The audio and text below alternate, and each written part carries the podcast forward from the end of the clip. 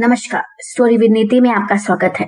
तो ये सुनते हैं मुंशी प्रेमचंद जी की कहानी, दो सखियाँ, मेरे साथ, यानी आपकी अपनी नीति के साथ। प्यारी बहन, जब से यहाँ आई हूँ, तुम्हारी याद सताती रहती है।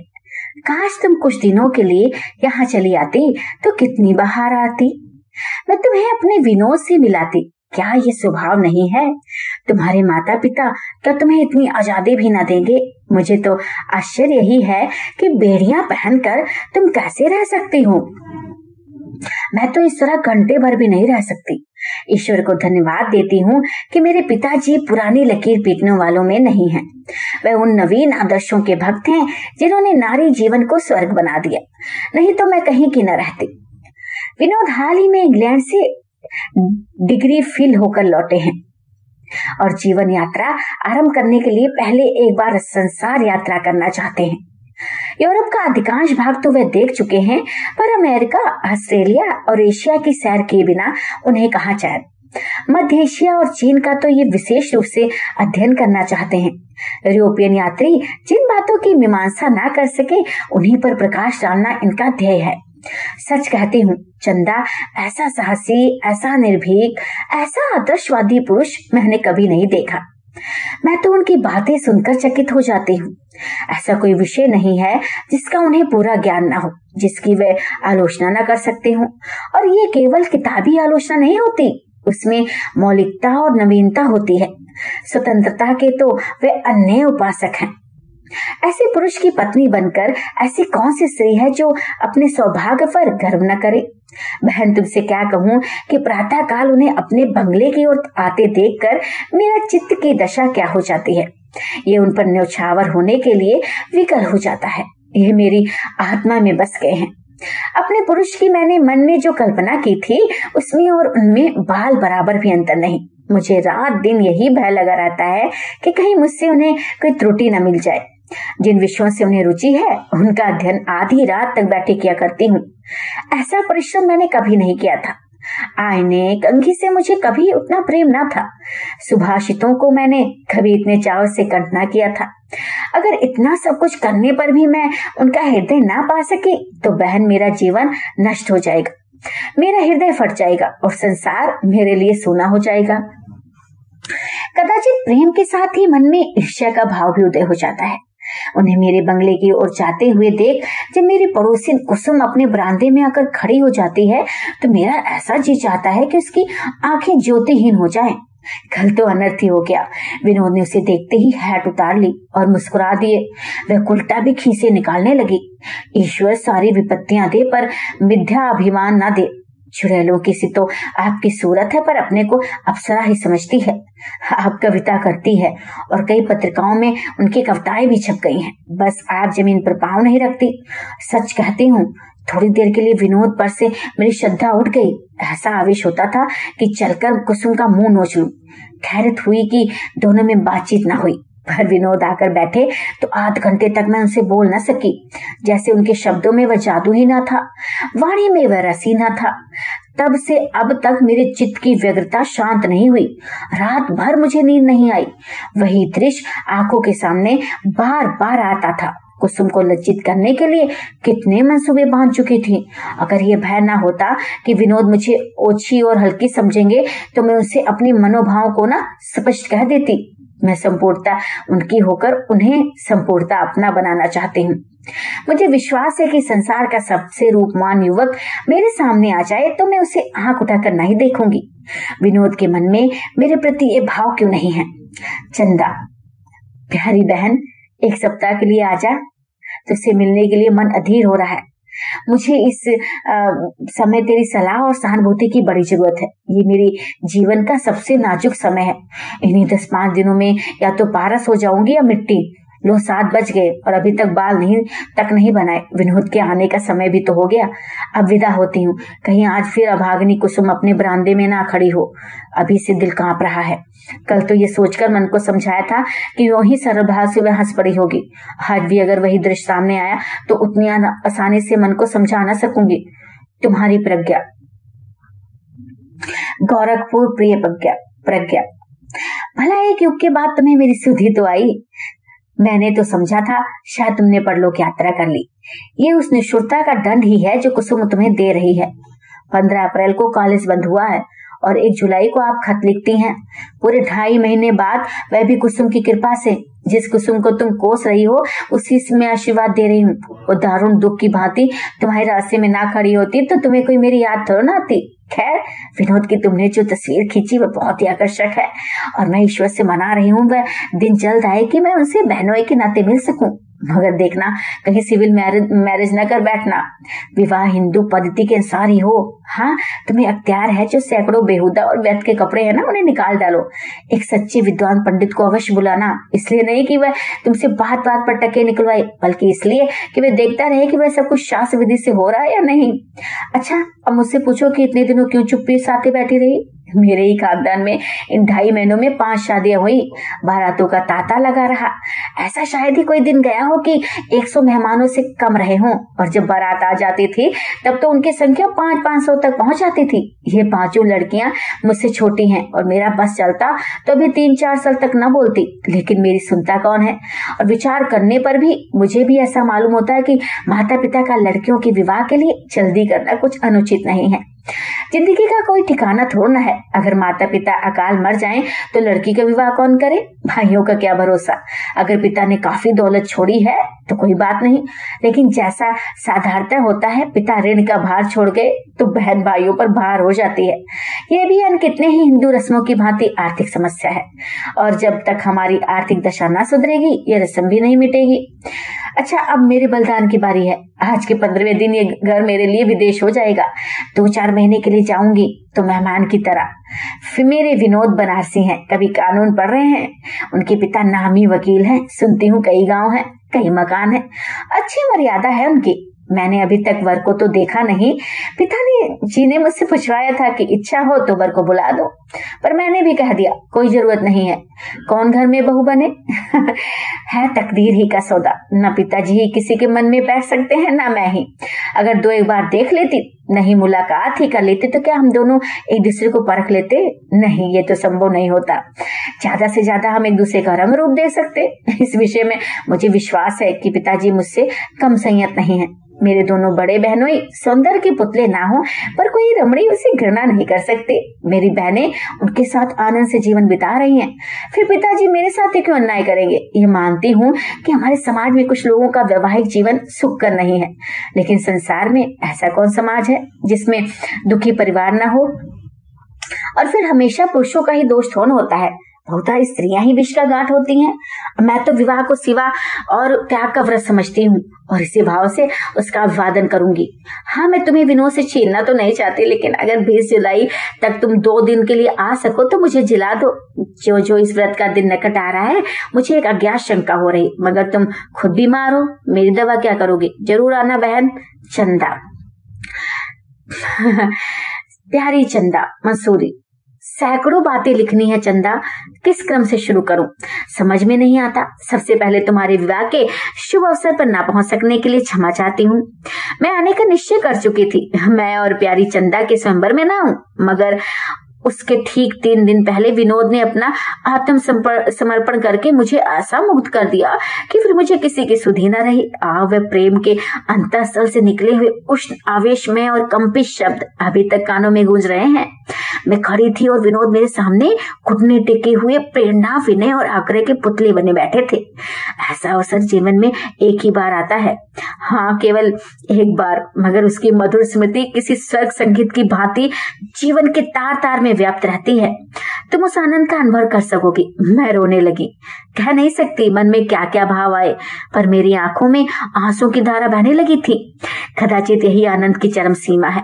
मैं कुछ कुछ निराश हो चली थी। तीन चार दिन से विनोद को आते जाते कुसुम से बातें करते देखती थी।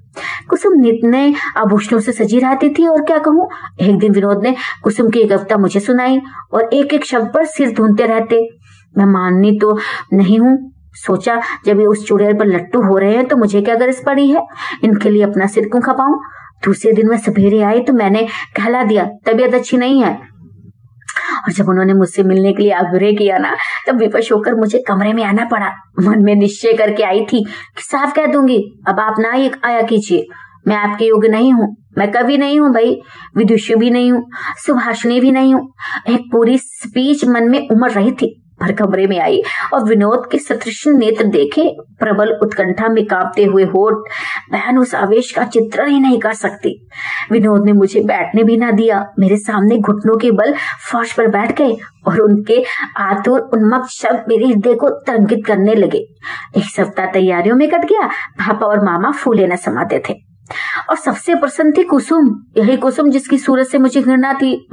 अब मुझे ज्ञात हुआ कि मैंने उस पर संदेह करके उसके साथ घोर अन्याय किया था। उसका हृदय निष्कपट है, उसमें न ईर्ष्या है, न तृष्णा। सेवा ही उसके जीवन का मूल तत्व है।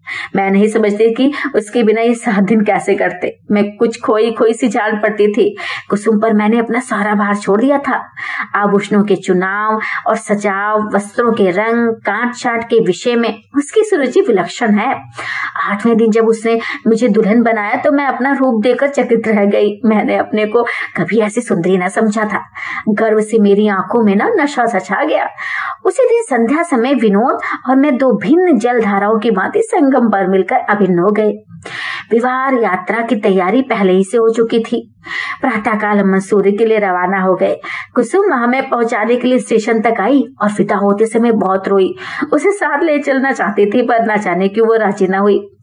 मंसूरी रमणीक है, इसमें संदेह नहीं।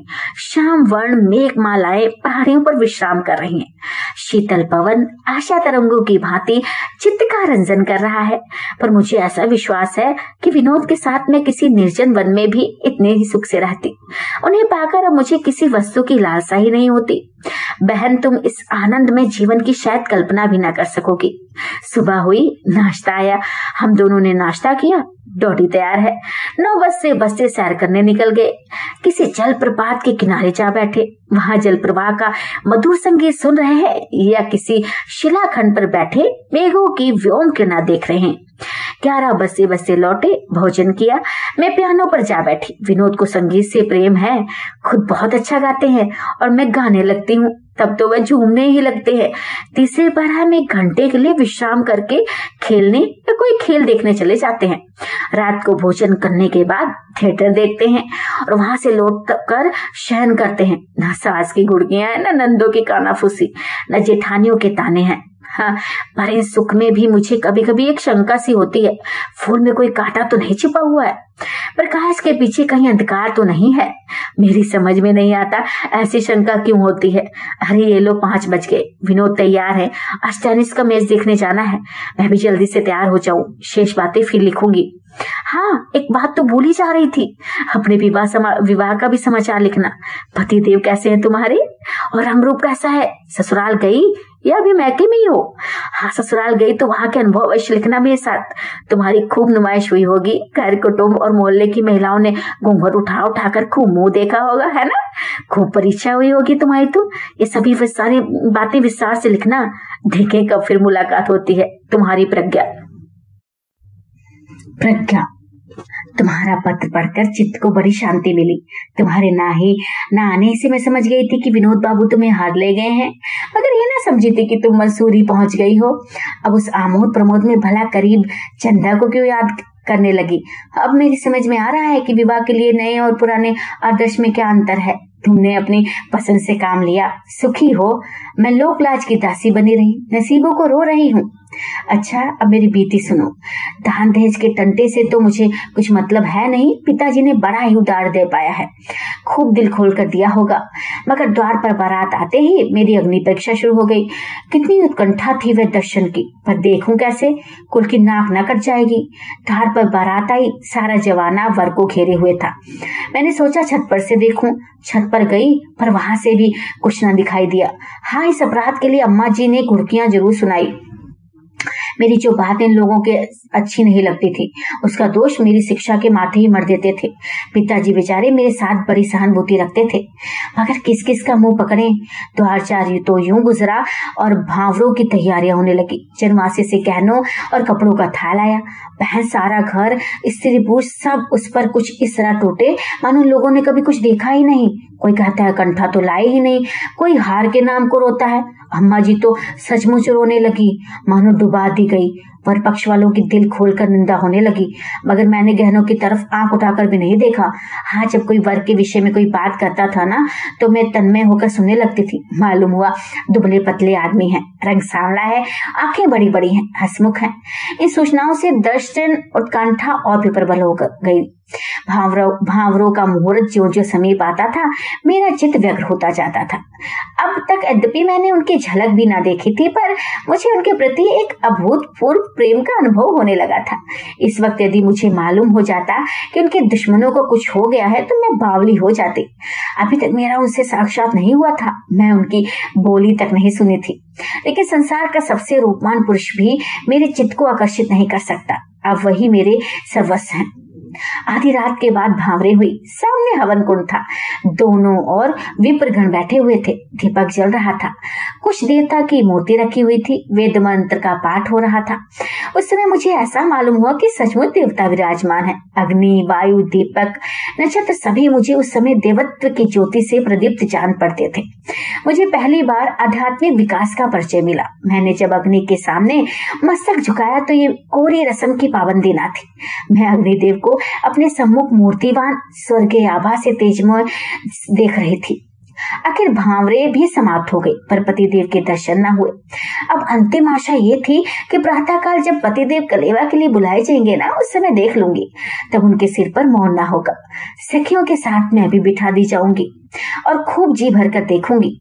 पर क्या मालूम था कि विधि कुछ और ही कुछ चक्र रचा रहा है। प्रातः काल देखती हूँ तो जनवासे के खेमे उखड़ रहे बात कुछ न थी। बारातियों के नाश्ते के लिए जो सामान भेजा गया था, वह काफ़ी न था। शायद घी भी खराब था। मेरे पिताजी को तुम जानते ही हो, कभी किसी से दबे नहीं। जहाँ रहे शेर बनकर, रहे। बोले जाते हैं तो जाने दो। मनाने की कोई ज़रूरत नहीं है। कन्या पक्ष का धर्म है पारातियों का सत्कार करना। लेकिन सत्कार के ये तो नहीं है ना कि धमकी और से काम लिया जाए। मानो किसी का अवसर का पड़ाव है। अगर वे अपने लड़के की शादी कर सकते तो मैं भी अपनी लड़की की शादी कहीं और कर सकता हूँ। बारात चली गई और मैं पति के दर्शन बिना कर सकी। सारे शहर में हलचल मच गई। विरोधियों को हंसने का अवसर मिल गया। पिता ने जेब में बहुत सामान जमा किया था। वह सब खराब हो गया। घर में जिसे देखिए मैं ससुराल की निंदा ही कर रहा था। उचट है, लोभी है, बदमाश है, मुझे जरा भी बुरा नहीं लगता था। लेकिन पति के विरुद्ध में एक शब्द भी नहीं सुनना चाहती थी। एक दिन अम्मा जी बोली, लड़का भी बेसमझ है, दूध पीता बच्चा नहीं, कानून पढ़ता है, मोजदारी आ गई है। उसे अपने बाप को समझाना चाहिए था कि आप लोग क्या कर रहे हैं, मगर वह भी भिग्गी बिल्ली बना रहा। मैं सुनकर तिल मिला उठी। कुछ बोली तो नहीं, पर अम्मा जी को मालूम ज़रूर हो गया कि इस विषय में मैं उनसे सहमत नहीं हूँ। मैं तुम्ही से पूछती हूँ, जैसे समस्या उठ खड़ी हुई थी, उसमें उनका क्या धर्म था? अगर वे अपने पिता और अन्य संबंधियों का कहना ना मानते तो उनका अपमान ना होता? उस वक्त उन्होंने वही किया जो उचित मगर मुझे विश्वास है कि जरा मामला ठंडा होने पर वे आ जाएँगे। मैं अभी से उनकी राह देखने लगी हूँ। ढाकिया चिट्ठी लाता है तो दिल में धड़कन होने लगती है। शायद उनका पत्र भी हो। जी, मैं बार बार आता है, क्यों ना मैं ही पत्र लिख दूँ? अगर संकोच में पढ़कर रह जाती हूँ, शायद मैं कभी ना लिख सकूँगी। मान नहीं है कि केवल संकोच है। पर हाँ अगर दस पाँच दिन और उनका पत्र ना आया या वह खुद ना आए ना तो संकोच मान का रूप धारण कर लेगा। क्या तुम उन्हें एक चिट्ठी नहीं लिख सकती? सब खेल बन जाए। क्या मेरी अपनी खातिर भी ना करोगी? मगर ईश्वर के लिए उस खत में कहीं ये ना लिख देना कि चंदा ने प्रेरणा की है। क्षमा करना ऐसी भद्दी गलती की। तुम्हारी ओर से शंका करके मैं तुम्हारे साथ अन्याय कर रही हूँ। मगर मैं समझदार ही कब थी? तुम्हारी चंदा।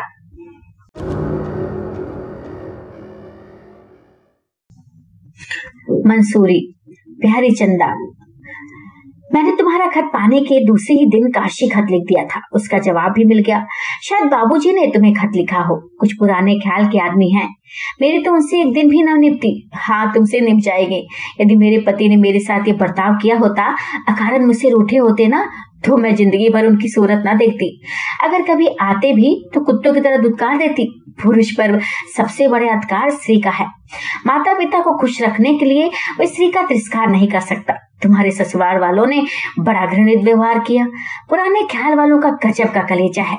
जो ऐसी बातें सहते हैं, देखा उस प्रथा का फल, जिसकी तारीफ़ करते तुम्हारी जबान नहीं थकती थी? वह दीवार सड़ गई ना? टीप टैप करने से काम ना चलेगा। उसकी जगह नए सिरे से दीवार बनाने की ज़रूरत है। अच्छा अब कुछ मेरी भी कथा सुन लो। मुझे ऐसा संदेह हो रहा है कि विनोद ने मेरे साथ दगा की है। इनकी आर्थिक दशा वैसी नहीं जैसे मैंने समझी थी। केवल मुझे ठगने के लिए उन्होंने सारा स्वांग भरा था। मोटर मांगे की थी। बंगले का किराया अभी तक इनसे दिया नहीं गया। फर्नीचर किराए के थे। यह सच है कि इन्होंने प्रत्यक्ष रूप से मुझे धोखा नहीं दिया। कभी अपनी दौलत की डींग नहीं मारी। लेकिन ऐसा रहन सहन बना लेना जिससे दूसरों का अनुमान हो कि ये कोई बड़े धनी आदमी है, एक प्रकार का धोखा ही तो है। ये स्वांग इसलिए भरा गया था कि कोई शिकार फंस जाए। अब देखती हूँ कि विनोद मुझसे अपनी असली हालत को छिपाने का प्रयत्न किया करते हैं।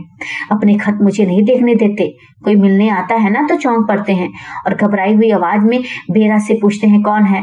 तुम जानती हो, मैं धन की नौक मतलब लोभी नहीं हूँ। मैं केवल विशुद्ध हृदय चाहती हूँ, जिसमें पुरुषार्थ हो, प्रतिभा हो। वह आज नहीं तो कल अवश्य धनवान हो जाएगा। मैं इस कपट लीला से चलती हूँ। अगर विनोद मुझसे अपनी कठिनाइयाँ कह दे तो मैं उनके साथ सहानुभूति करूँगी। उन कठिनाइयों को दूर करने में उनकी मदद भी करूँगी। ये मुझसे पर्दा करके, ये मेरी सहानुभूति और सहयोग ही से हाथ नहीं धोते। मेरे मन में अविश्वास, द्वेष और क्षोभ का बीज बोते हैं। ये चिंता मुझे मारे डालती है। अगर इन्होंने अपनी दशा साफ़ साफ़ बता दी होती ना तो मैं यहाँ मंसूरी आती ही क्यों? लखनऊ में ऐसी गर्मी नहीं पड़ती कि आदमी पागल हो जाए। ये हज़ारों रुपए क्यों पानी पड़ता? है सबसे कठिन समस्या जीविका की है। कई विद्यालयों में आवेदन पत्र भेजा रखे हैं। जवाब का इंतज़ार कर रहे हैं, शायद इस महीने के अंत तक कहीं जगह मिल जाए। पहले तीन बार सौ मिलेंगे। समझ में नहीं आता कैसे काम चलेगा। डेढ़ सौ रुपए तो पापा मेरा कॉलेज का खर्च देते थे। अगर दस पाँच महीने जगह ना मिली तो ये क्या करेंगे? ये फ़िक्र भी और खाए डालती है मुझे। मुश्किल यही है कि विनोद मुझसे पर्दा रखते हैं। अगर हम दोनों बैठकर परामर्श कर लेते तो सारी गुत्थियाँ ही सुलझ जाए। मगर शायद ये मुझे इस योग समझते ही नहीं। शायद इनका ख्याल है कि मैं केवल रेशमी गुड़िया हूँ, जिसे भांति भांति के आभूषणों, सुगंधों और रेशमी वस्त्रों से सजाना ही काफ़ी है। हाँ थिएटर में कोई नया तमाशा होने वाला होता है तो दौड़े हुए आकर मुझे खबर देते हैं। कहीं कोई जलसा हो, कोई खेल हो, कहीं सैर करना हो, उसकी शुभ सूचना मुझे अवलिंब दी जाती है और बड़ी प्रसन्नता के साथ। मानो मैं रात दिन विनोद और क्रीड़ा और विलास में मगन रहना चाहती हूँ। मानो मेरे हृदय में गंभीर अंश ही नहीं है। ये मेरा अपमान ही तो है, घोर अपमान है मेरा, जिसे मैं अब नहीं सह सकती। मैं अपने बोर्ड अधिकार लेकर ही संतुष्ट हो सकती हूँ। बस इस वक्त इतना ही। बाकी फिर अपने यहाँ का हाल हवाल विस्तार से लिखूं। और तुम भी लिखना। मुझे अपने लिए जितनी चिंता है, उससे कम तुम्हारे लिए नहीं है। देखो, हम दोनों के डोंगे कहाँ लगते हैं? तुम अपनी स्वदेशी पाँच हज़ार वर्षो की पुरानी जर्जन नौका पर बैठी हो। मैं नए दुर्तकर्मी मोटर बोट पर। अवसर विज्ञान और उद्योग मेरे साथ है, लेकिन कोई दैवी विपत्ति आ जाए, तब भी इसी मोटर बोट पर डूबूँगी। साल में लाखों आदमी रेल के टकरों से मर जाते हैं, पर कोई बैलगाड़ियों पर यात्रा नहीं करता। रेलों का विस्तार बढ़ता ही तो जाता है। बस तुम्हारी प्रज्ञा। हाँ प्यारी प्रज्ञा, कल तुम्हारा खत मिला। आज जवाब लिख रही हूँ। एक तुम हो कि महीनों रट, रटाती हो। इस विषय में तुमने मुझे उपदेश देना लेना चाहिए। विनोद बाबू पर तुम व्यर्थ ही आक्षेप लगा रही हो। तुमने क्यों पहले ही उनकी आर्थिक दशा की जाँच पड़ताल नहीं की? बस एक सुंदर रसिक शिष्ट वाणी मधुर युवक देखा और फूल उठी। अब भी तुम्हारा ही दोष है। तुम अपने व्यवहार से रहन सहन से सिद्ध कर दो कि तुम में गंभीर अंश भी हैं। फिर देखो कि विनोद बाबू कैसे तुमसे पर्दा रखते हैं। और बहन, ये तो मानवीय स्वभाव है। सभी चाहते हैं कि लोग हमें प्रसन्न समझे, संपन्न समझे। इस स्वांग को अंत तक निभाने की चेष्टा की जाती है और जो इस काम में सफल हो जाता है, उसी का जीवन सफल हो जाता है। जिस युग में धन ही सर्व प्रधान प्रधान हो और मर्यादा, कीर्ति, यश यहाँ तक की विद्या भी धन से खरीदी जा सके, उस युग में स्वांग भरना एक लाजमी बात हो जाती है। अधिकार योग्यता का मुँह ताकते हैं। यही समझ लो कि इन दोनों में फूल और फल का संबंध है। योग्यता का फूल लगा और अधिकार का फल आया। इन ज्ञान उपदेश के बाद अब तुम्हें हार्दिक धन्यवाद देती हूँ। तुमने पतिदेव के नाम जो पत्र लिखा था, उसका बहुत अच्छा असर हुआ। उसके पांचवे ही दिन स्वामी का कृपा पत्र मुझे मिला। बहन, वह खत पाकर मुझे इतनी खुशी हुई, इसका तुम अनुमान नहीं कर सकती। मालूम होता था, अंधे को आँखें मिल गई हूँ। अभी कोठे पर जाती थी, कभी नीचे आती थी। सारे में खलबड़ी पड़ गई। तुम्हें वह पत्र अत्यंत निराशाजनक जान पड़ता। मेरे लिए वह संजीवन मंत्र था, आशा दीपक था। प्राणेश ने बारातियों की उदंडता पर खेत प्रकट किया था, पर बड़ों के सामने वह जवान कैसे खोल सकते थे? फिर जनातियों ने भी बारातियों का जैसा आदर सत्कार करना चाहिए था, वैसा नहीं किया था। अंत में लिखा था प्रिय, तुम्हारे दर्शनों की कितनी अनुकंठा है, लिख नहीं सकता। तुम्हारी कल्पित मूर्ति नित आँखों के सामने रहती है, पर कुल मर्यादा का पालन करना भी तो मेरा कर्तव्य है। जब तक माता पिता का रुख ना पाऊँगा, तब तक नहीं आ सकूँगा। तुम्हारे वियोग में चाहे प्राण ही निकल जाए, पर पिता की इच्छा की उपेक्षा नहीं कर सकता। हाँ एक बात का दिन निश्चय कर चुका हूँ, चाहे इधर की दुनिया उधर हो जाए, कपूत ही कहलाऊं, पिता के कोप का भागी बनू। घर छोड़ना पड़े, पर अपनी दूसरी शादी ना करूँगा। हम अगर जहाँ तक मैं समझता हूँ मामला इतना तोल ना खींचेगा। ये लोग थोड़े ही दिनों में नरम पड़ जाएँगे और तब मैं आऊँगा और अपनी हृदयश्वरी को आँखों पर बिठाकर ले जाऊँगा। बस अब मैं संतुष्ट हूँ, बहन, मुझे और कुछ ना चाहिए। स्वामी मुझ पर इतनी कृपा रखते हैं, इससे अधिक और वह क्या कर सकते हैं? प्रियतम, तुम्हारी चंदा सदस्य तुम्हारी रहेगी, तुम्हारी इच्छा ही उसका कर्तव्य है। वह जब तक जिएगी, तुम्हारे पवित्र चरणों से लगी रहेगी। उसे विश्राना मत, बहन, आँखों में भासु भर आते हैं, अब नहीं लिखा जाता। जवाब जल देना, तुम्हारी चंदा। प्यारी बहन, प्रज्ञा। तुमने तुमसे बार बार क्षमा मांगती हूँ, पैरों पड़ती हूँ। मेरे पत्र ना लिखने का कारण आलस्य ना था, सैर सपाटे की धुन ना थी। रोज सोचती थी कि आज लिखूँगी, पर कोई ना कोई ऐसा काम आ जाता था कि कोई ऐसी बात हो जाती थी कि कोई ऐसी बाधा खड़ी होती थी कि चित्त अशांत हो जाता था और मुँह लपेट कर पड़ रहती थी। तो मुझे अब देखो तो शायद पहचान ही ना सको। मंसूरी से दिल्ली आए एक महीना हो गया। यहाँ विनोद को तीन सौ रुपए की जगह मिल गई है। वे सारा महीना बाज़ार की खाक छाने में काटते हैं। विनोद ने मुझे पूरी स्वाधीनता दे रखी है। मैं जो चाहूँ करूँ, उसे कोई मतलब नहीं। वे मेरी मेहमान हैं। गृहस्थी का सारा बोझ मुझ पर डालकर वह निश्चित हो गए हैं। ऐसे भी फिक्रे मैंने आदमी नहीं देखे।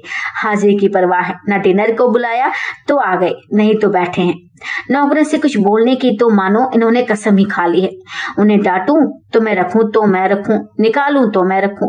उनसे कोई मतलब ही नहीं है। मैं चाहती हूँ वो मेरे प्रबंध की आलोचना करें। ऐप निकालें। मैं चाहती हूँ जब मैं बाज़ार से कोई चीज़ लाऊं तो वह बतावे में जट गई या जीत गई। मैं चाहती हूँ महीने के खर्च का बजट बनाते समय मेरे और उनके बीच में खूब बहस हो परिनिर्माणों में से एक भी पूरा नहीं होता। मैं नहीं समझती इस तरह कोई स्त्री कहाँ तक ग्रस्त प्रबंध चला सकेगी। विनोद के संपूर्ण आत्मसमर्पण ने मेरी निज की जरूरतों के लिए कोई गुंजाइश ही नहीं रखी। अपने शौक की चीज़ें खुद खरीद कर लाते, बुरा मालूम होता है।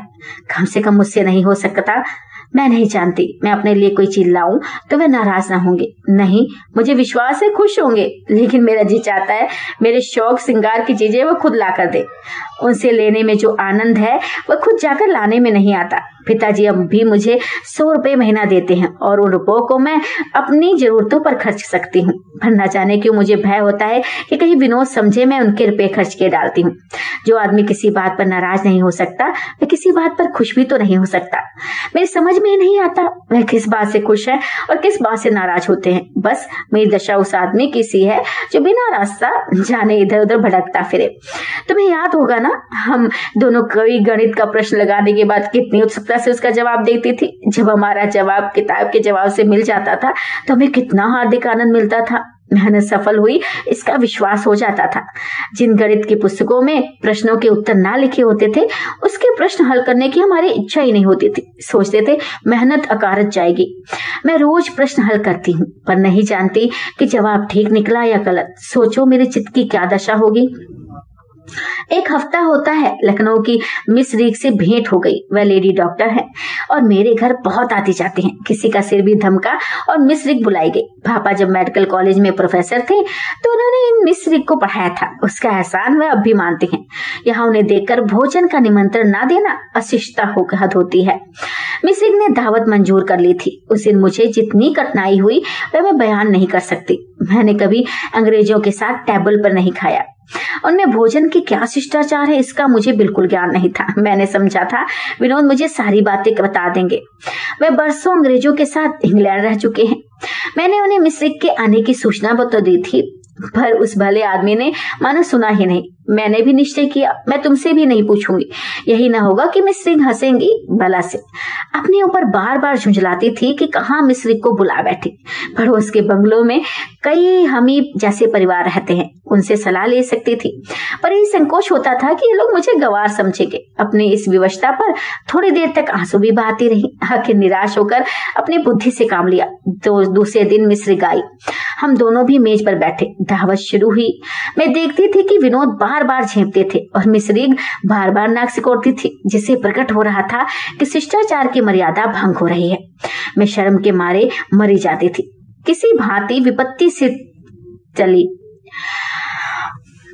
तब मैंने कान पकड़े कि किसी अंग्रेज़ की दावत नहीं करूँगी। उस दिन से देखा हूँ विनोद मुझसे कुछ खिंचे हुए हैं। मैं भी नहीं बोल रही हूँ। वे शायद समझते हैं कि मैंने उनकी भद्दा करा दी है। मैं समझ रही हूँ कि उन्होंने मुझे लज्जित लज्जित किया है। सच कहती हूँ कि अगर विनोद का यही हाल रहा तो मैं अब उनसे बात नहीं करूँगी। मुझे अब किसी से हंसने बोलने का अवसर नहीं मिलता। इधर महीनों से कोई नई पुस्तक भी नहीं पढ़ी। विनोद की विदोषशीलता भी न जाने कहाँ चली गई। अब वे सिनेमा या थिएटर का नाम भी नहीं लेते। हाँ मैं चलूँ तो वह तैयार हो जाते हैं। मैं चाहती हूँ प्रस्ताव उनकी ओर से भी तो आए। मैं उसका अनुमोदन करूँ। शायद वे पहले की आते छोड़ रहे हैं। मैं तपस्या का संकल्प उनके मुख पर अंकित पाती हूँ। ऐसा जान पड़ता है, अपने में ग्रह संचालन की शक्ति ना पाकर उन्होंने सारा भार मुझ पर ही डाल दिया है। मंसूरी में वे घर के संचालक थे। दो ढाई महीनों में पंद्रह सौ खर्च कर दिए थे। कहाँ से लाए, यहाँ मैं अब तक नहीं जानती। पास तो शायद कुछ रहा हो। संभव है किसी मिस्र से लिया हो। तीन सौ रुपये महीने की आमदनी में थिएटर और सिनेमा का ज़िक्र ही क्या? पचास रुपए तो मकान के निकल जाते हैं। मैं इस जंजाल जंजाल से तंग आ गई हूँ। जी चाहता है विनोद से कह दूँ कि मेरे चलाए ये ठेका न चलेगा। आप तो दो ढाई घंटा यूनिवर्सिटी में काम करके दिन भर चैन करें। खूब टेनिस खेलें, खूब उपन्यास पढ़ें, खूब सोएँ और मैं सुबह से आधी रात तक घर के झंझटों में मरा करूँ। कई बार छेड़ने का इरादा किया, दिल में ठान कर उनके पास गई थी, लेकिन उसका सामिप्य मेरे सारे सारे संयम, सारी ग्लानी, सारी वृत्ति को हर लेता है। उनका विकसित मुखमंडल, उनके अनुरक्त नेत्र, उनके कोमल शब्द मुझ पर मोहिनी मंत्र सा डाल देते हैं। उनके एक आलिंगन में मेरी सारी वेदना विलीन हो जाती है। बहुत अच्छा होता है। अगर ये इतने रूपमान, इतने मधुर भाषी, इतने सौम्य ना होते, तब कदाचित मैं इनसे झगड़ बैठती, अपनी कठिनाइयाँ कह सकती। इस दशा में तो इन्होंने मुझे जैसे भेड़ बना लिया है, मगर माया को तोड़ने का मौका तलाश कर रही हूँ। एक तरह से मैं अपना आत्मसम्मान खो बैठी हूँ। मैं क्यों हर एक बात में किसी की अप्रसन्नता से डरती रहती हूँ। मुझसे क्यों यह भाव नहीं आता कि जो कुछ मैं कर रही हूँ, वह ठीक है। मैं इतनी मुखापशा क्यों करती हूँ? इस मनोवृत्ति पर मुझे विजय पाना चाहिए। चाहे जो कुछ हो, अब इस वक्त विदा होती हूँ। अपने यहाँ के समाचार लिखना जी लगा है। तुम्हारी प्रज्ञा। प्यारी प्रज्ञा, तुम्हारा पत्र पढ़कर मुझे कुछ दुख हुआ।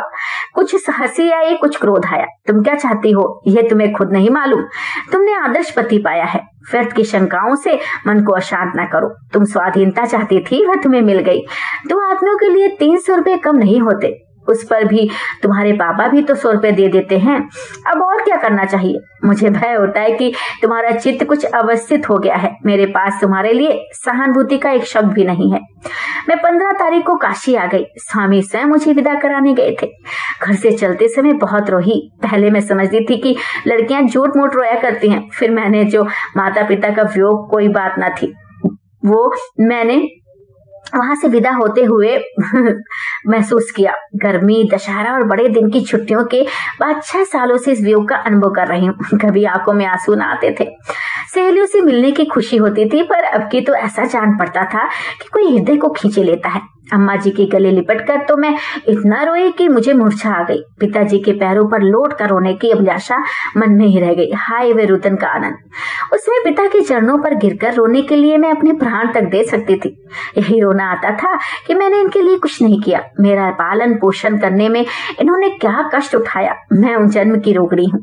रोज ही बीमार रहती थी। अम्मा जी रात रात भर मुझे गोद में लिए बैठी रह जाती थी। पिताजी के कंधों पर चढ़कर उचकने की याद मुझे अभी तक नहीं आती। उन्होंने कभी मुझे कड़ी निगाह से देखा ही नहीं। मेरे सिर में दर्द हुआ और उनके हाथों के तोते उड़ जाते थे। दस वर्ष की उम्र तक तो यूँ हो गए। छह साल देहरादून में गुजरे। अब जब इस योग्य हुई कि उनकी कुछ सेवा करूँ तो यूँ पर झाड़ कर अलग हो गई। खुद आठ महीने तक उनके चरणों की सेवा कर सकी और यही आठ महीने मेरे जीवन की निधि है। मेरी ईश्वर से ही प्रार्थना है कि मेरे जन्म इसी गोद में हो और फिर इस अतिल पितृ स्नेह का आनंद भोगू। संध्या समय गाड़ी स्टेशन से चली। मैं जनाना कमरे में थी और लोग दूसरे कमरे में थे। उस वक्त सहसा मुझे स्वामी स्वामी जी को देखने की प्रबल इच्छा हो गई। सांत्वना सहानुभूति और आश्रय के लिए हृदय व्याकुल हो रहा था। ऐसा जान पड़ता था जैसे कोई कैदा, कैदी काला पानी जा रहा हो। घंटे भर के बाद गाड़ी एक स्टेशन पर रुकी। मैं पीछे की ओर खिड़की से निकलकर, सिर निकालकर देखने लगी। उसी वक्त द्वार खुला और किसी ने कमरे में कदम रखा। उस वक्त कमरे में एक औरत भी ना थी। मैंने चौंक कर पीछे देखा तो एक पुरुष। मैंने तुरंत मुँह छिपा ली और बोली, आप कौन है? ये जनाना कमरा है, मर्दाने कमरे में चाहिए पुरुष ने खड़े खड़े कहा, मैं तो इसी कमरे में बैठूँगा। मर्दाने कमरे में बहुत भीड़ है। मैंने रोज से कहा, नहीं, आप इसमें नहीं बैठ सकते। मैं तो बैठूँगा। आपको निकलना पड़ेगा। आप अभी चले जाइए। नहीं तो मैं अभी जंजीर खींच लूँगी। अरे साहब, मैं अभी आदमी हूँ, कोई जानवर थोड़ा ना हूँ। इतनी जगह पड़ी हुई है, आप इसमें हर्ज क्या? गाड़ी ने सीटी दी। मैं और घबरा कर बोली, आप निकलते हैं या मैं जंजीर खींचूं? पुरुष ने मुस्कुरा कर कहा, आप तो बड़ी गुस्वार मालूम होती हैं। ये गरीब आदमी पर आपको जरा भी दया नहीं आती? गाड़ी चल पड़ी। मारे क्रोध और लज्जा के मुझे पसीना आ गया। मैंने फ़ौरन द्वार खोल दिया और बोली, अच्छी बात है, आप बैठिए, मैं ही जाती हूँ। बहन मैं सच कहती हूँ, मुझे उस वक्त लेश मात्र भी भय ना था। जानती थी, गिरते ही मर जाऊँगी। मरे कजनबी के साथ अकेले बैठने से मर जाना अच्छा था। मैंने एक पैर लटकाया ही था कि सुपुरुष ने मेरी बाह पकड़ ली और अंदर खींचता हुआ बोला, अब तक तो आपने मुझे काले पानी भेजने का सामान कर दिया था। यहाँ और कोई तो है नहीं। फिर आप इतना क्यों घबराती हैं? बैठिए जरा, हंसिए, बोलिए। अगले स्टेशन पर मैं उतर जाऊँगा। इतनी देर तक कृपा कटाक से वंचित ना कीजिए। आपको देखकर दिल काबू से बाहर हुआ जाता है। क्यों एक गरीब का खून सिर पर लीजिएगा? मैंने झटक कर अपना हाथ छुड़ा लिया। सारी देह कांपने लगी। आँखों में आँसू भर आए। उस वक्त अगर मेरे पास कोई छुरी या कटार होती तो मैंने उसे ज़रूर मार दिया होता। मगर इस दशा में क्रोध से ओट चबाने के सिवा और क्या करती? आखिर झल्लाना व्यस्त समझकर मैंने सावधान होने की चेष्टा करके कहा, आप कौन है? उससे ढिठाई से कहा तुम्हारे प्रेम का इच्छुक अब तो मज़ाक करते सच बतलाइए। सच बता रहा हूँ, तुम्हारा आशिक हूँ। अगर आप मेरे आशिक हैं तो कम से कम इतनी बात माने कि अगले स्टेशन पर उतर जाइए। मुझे बदनाम करके आप कुछ ना पाएँगे। मुझ पर इतनी दया कीजिए। मैंने हाथ जोड़कर ये बात कही। मेरा गला भी भर आया था। उस आदमी ने द्वार की ओर जाकर कहा अगर आपका यही हुक्म है तो लीजिए जाता हूँ याद रखेगा। उसे द्वार खोल दिया और एक पाँव आगे बढ़ाया। मुझे मालूम हुआ मैं नीचे कूदने जा रहा है। बहन नहीं कह सकती उस वक्त मेरे दिल की क्या दशा हुई।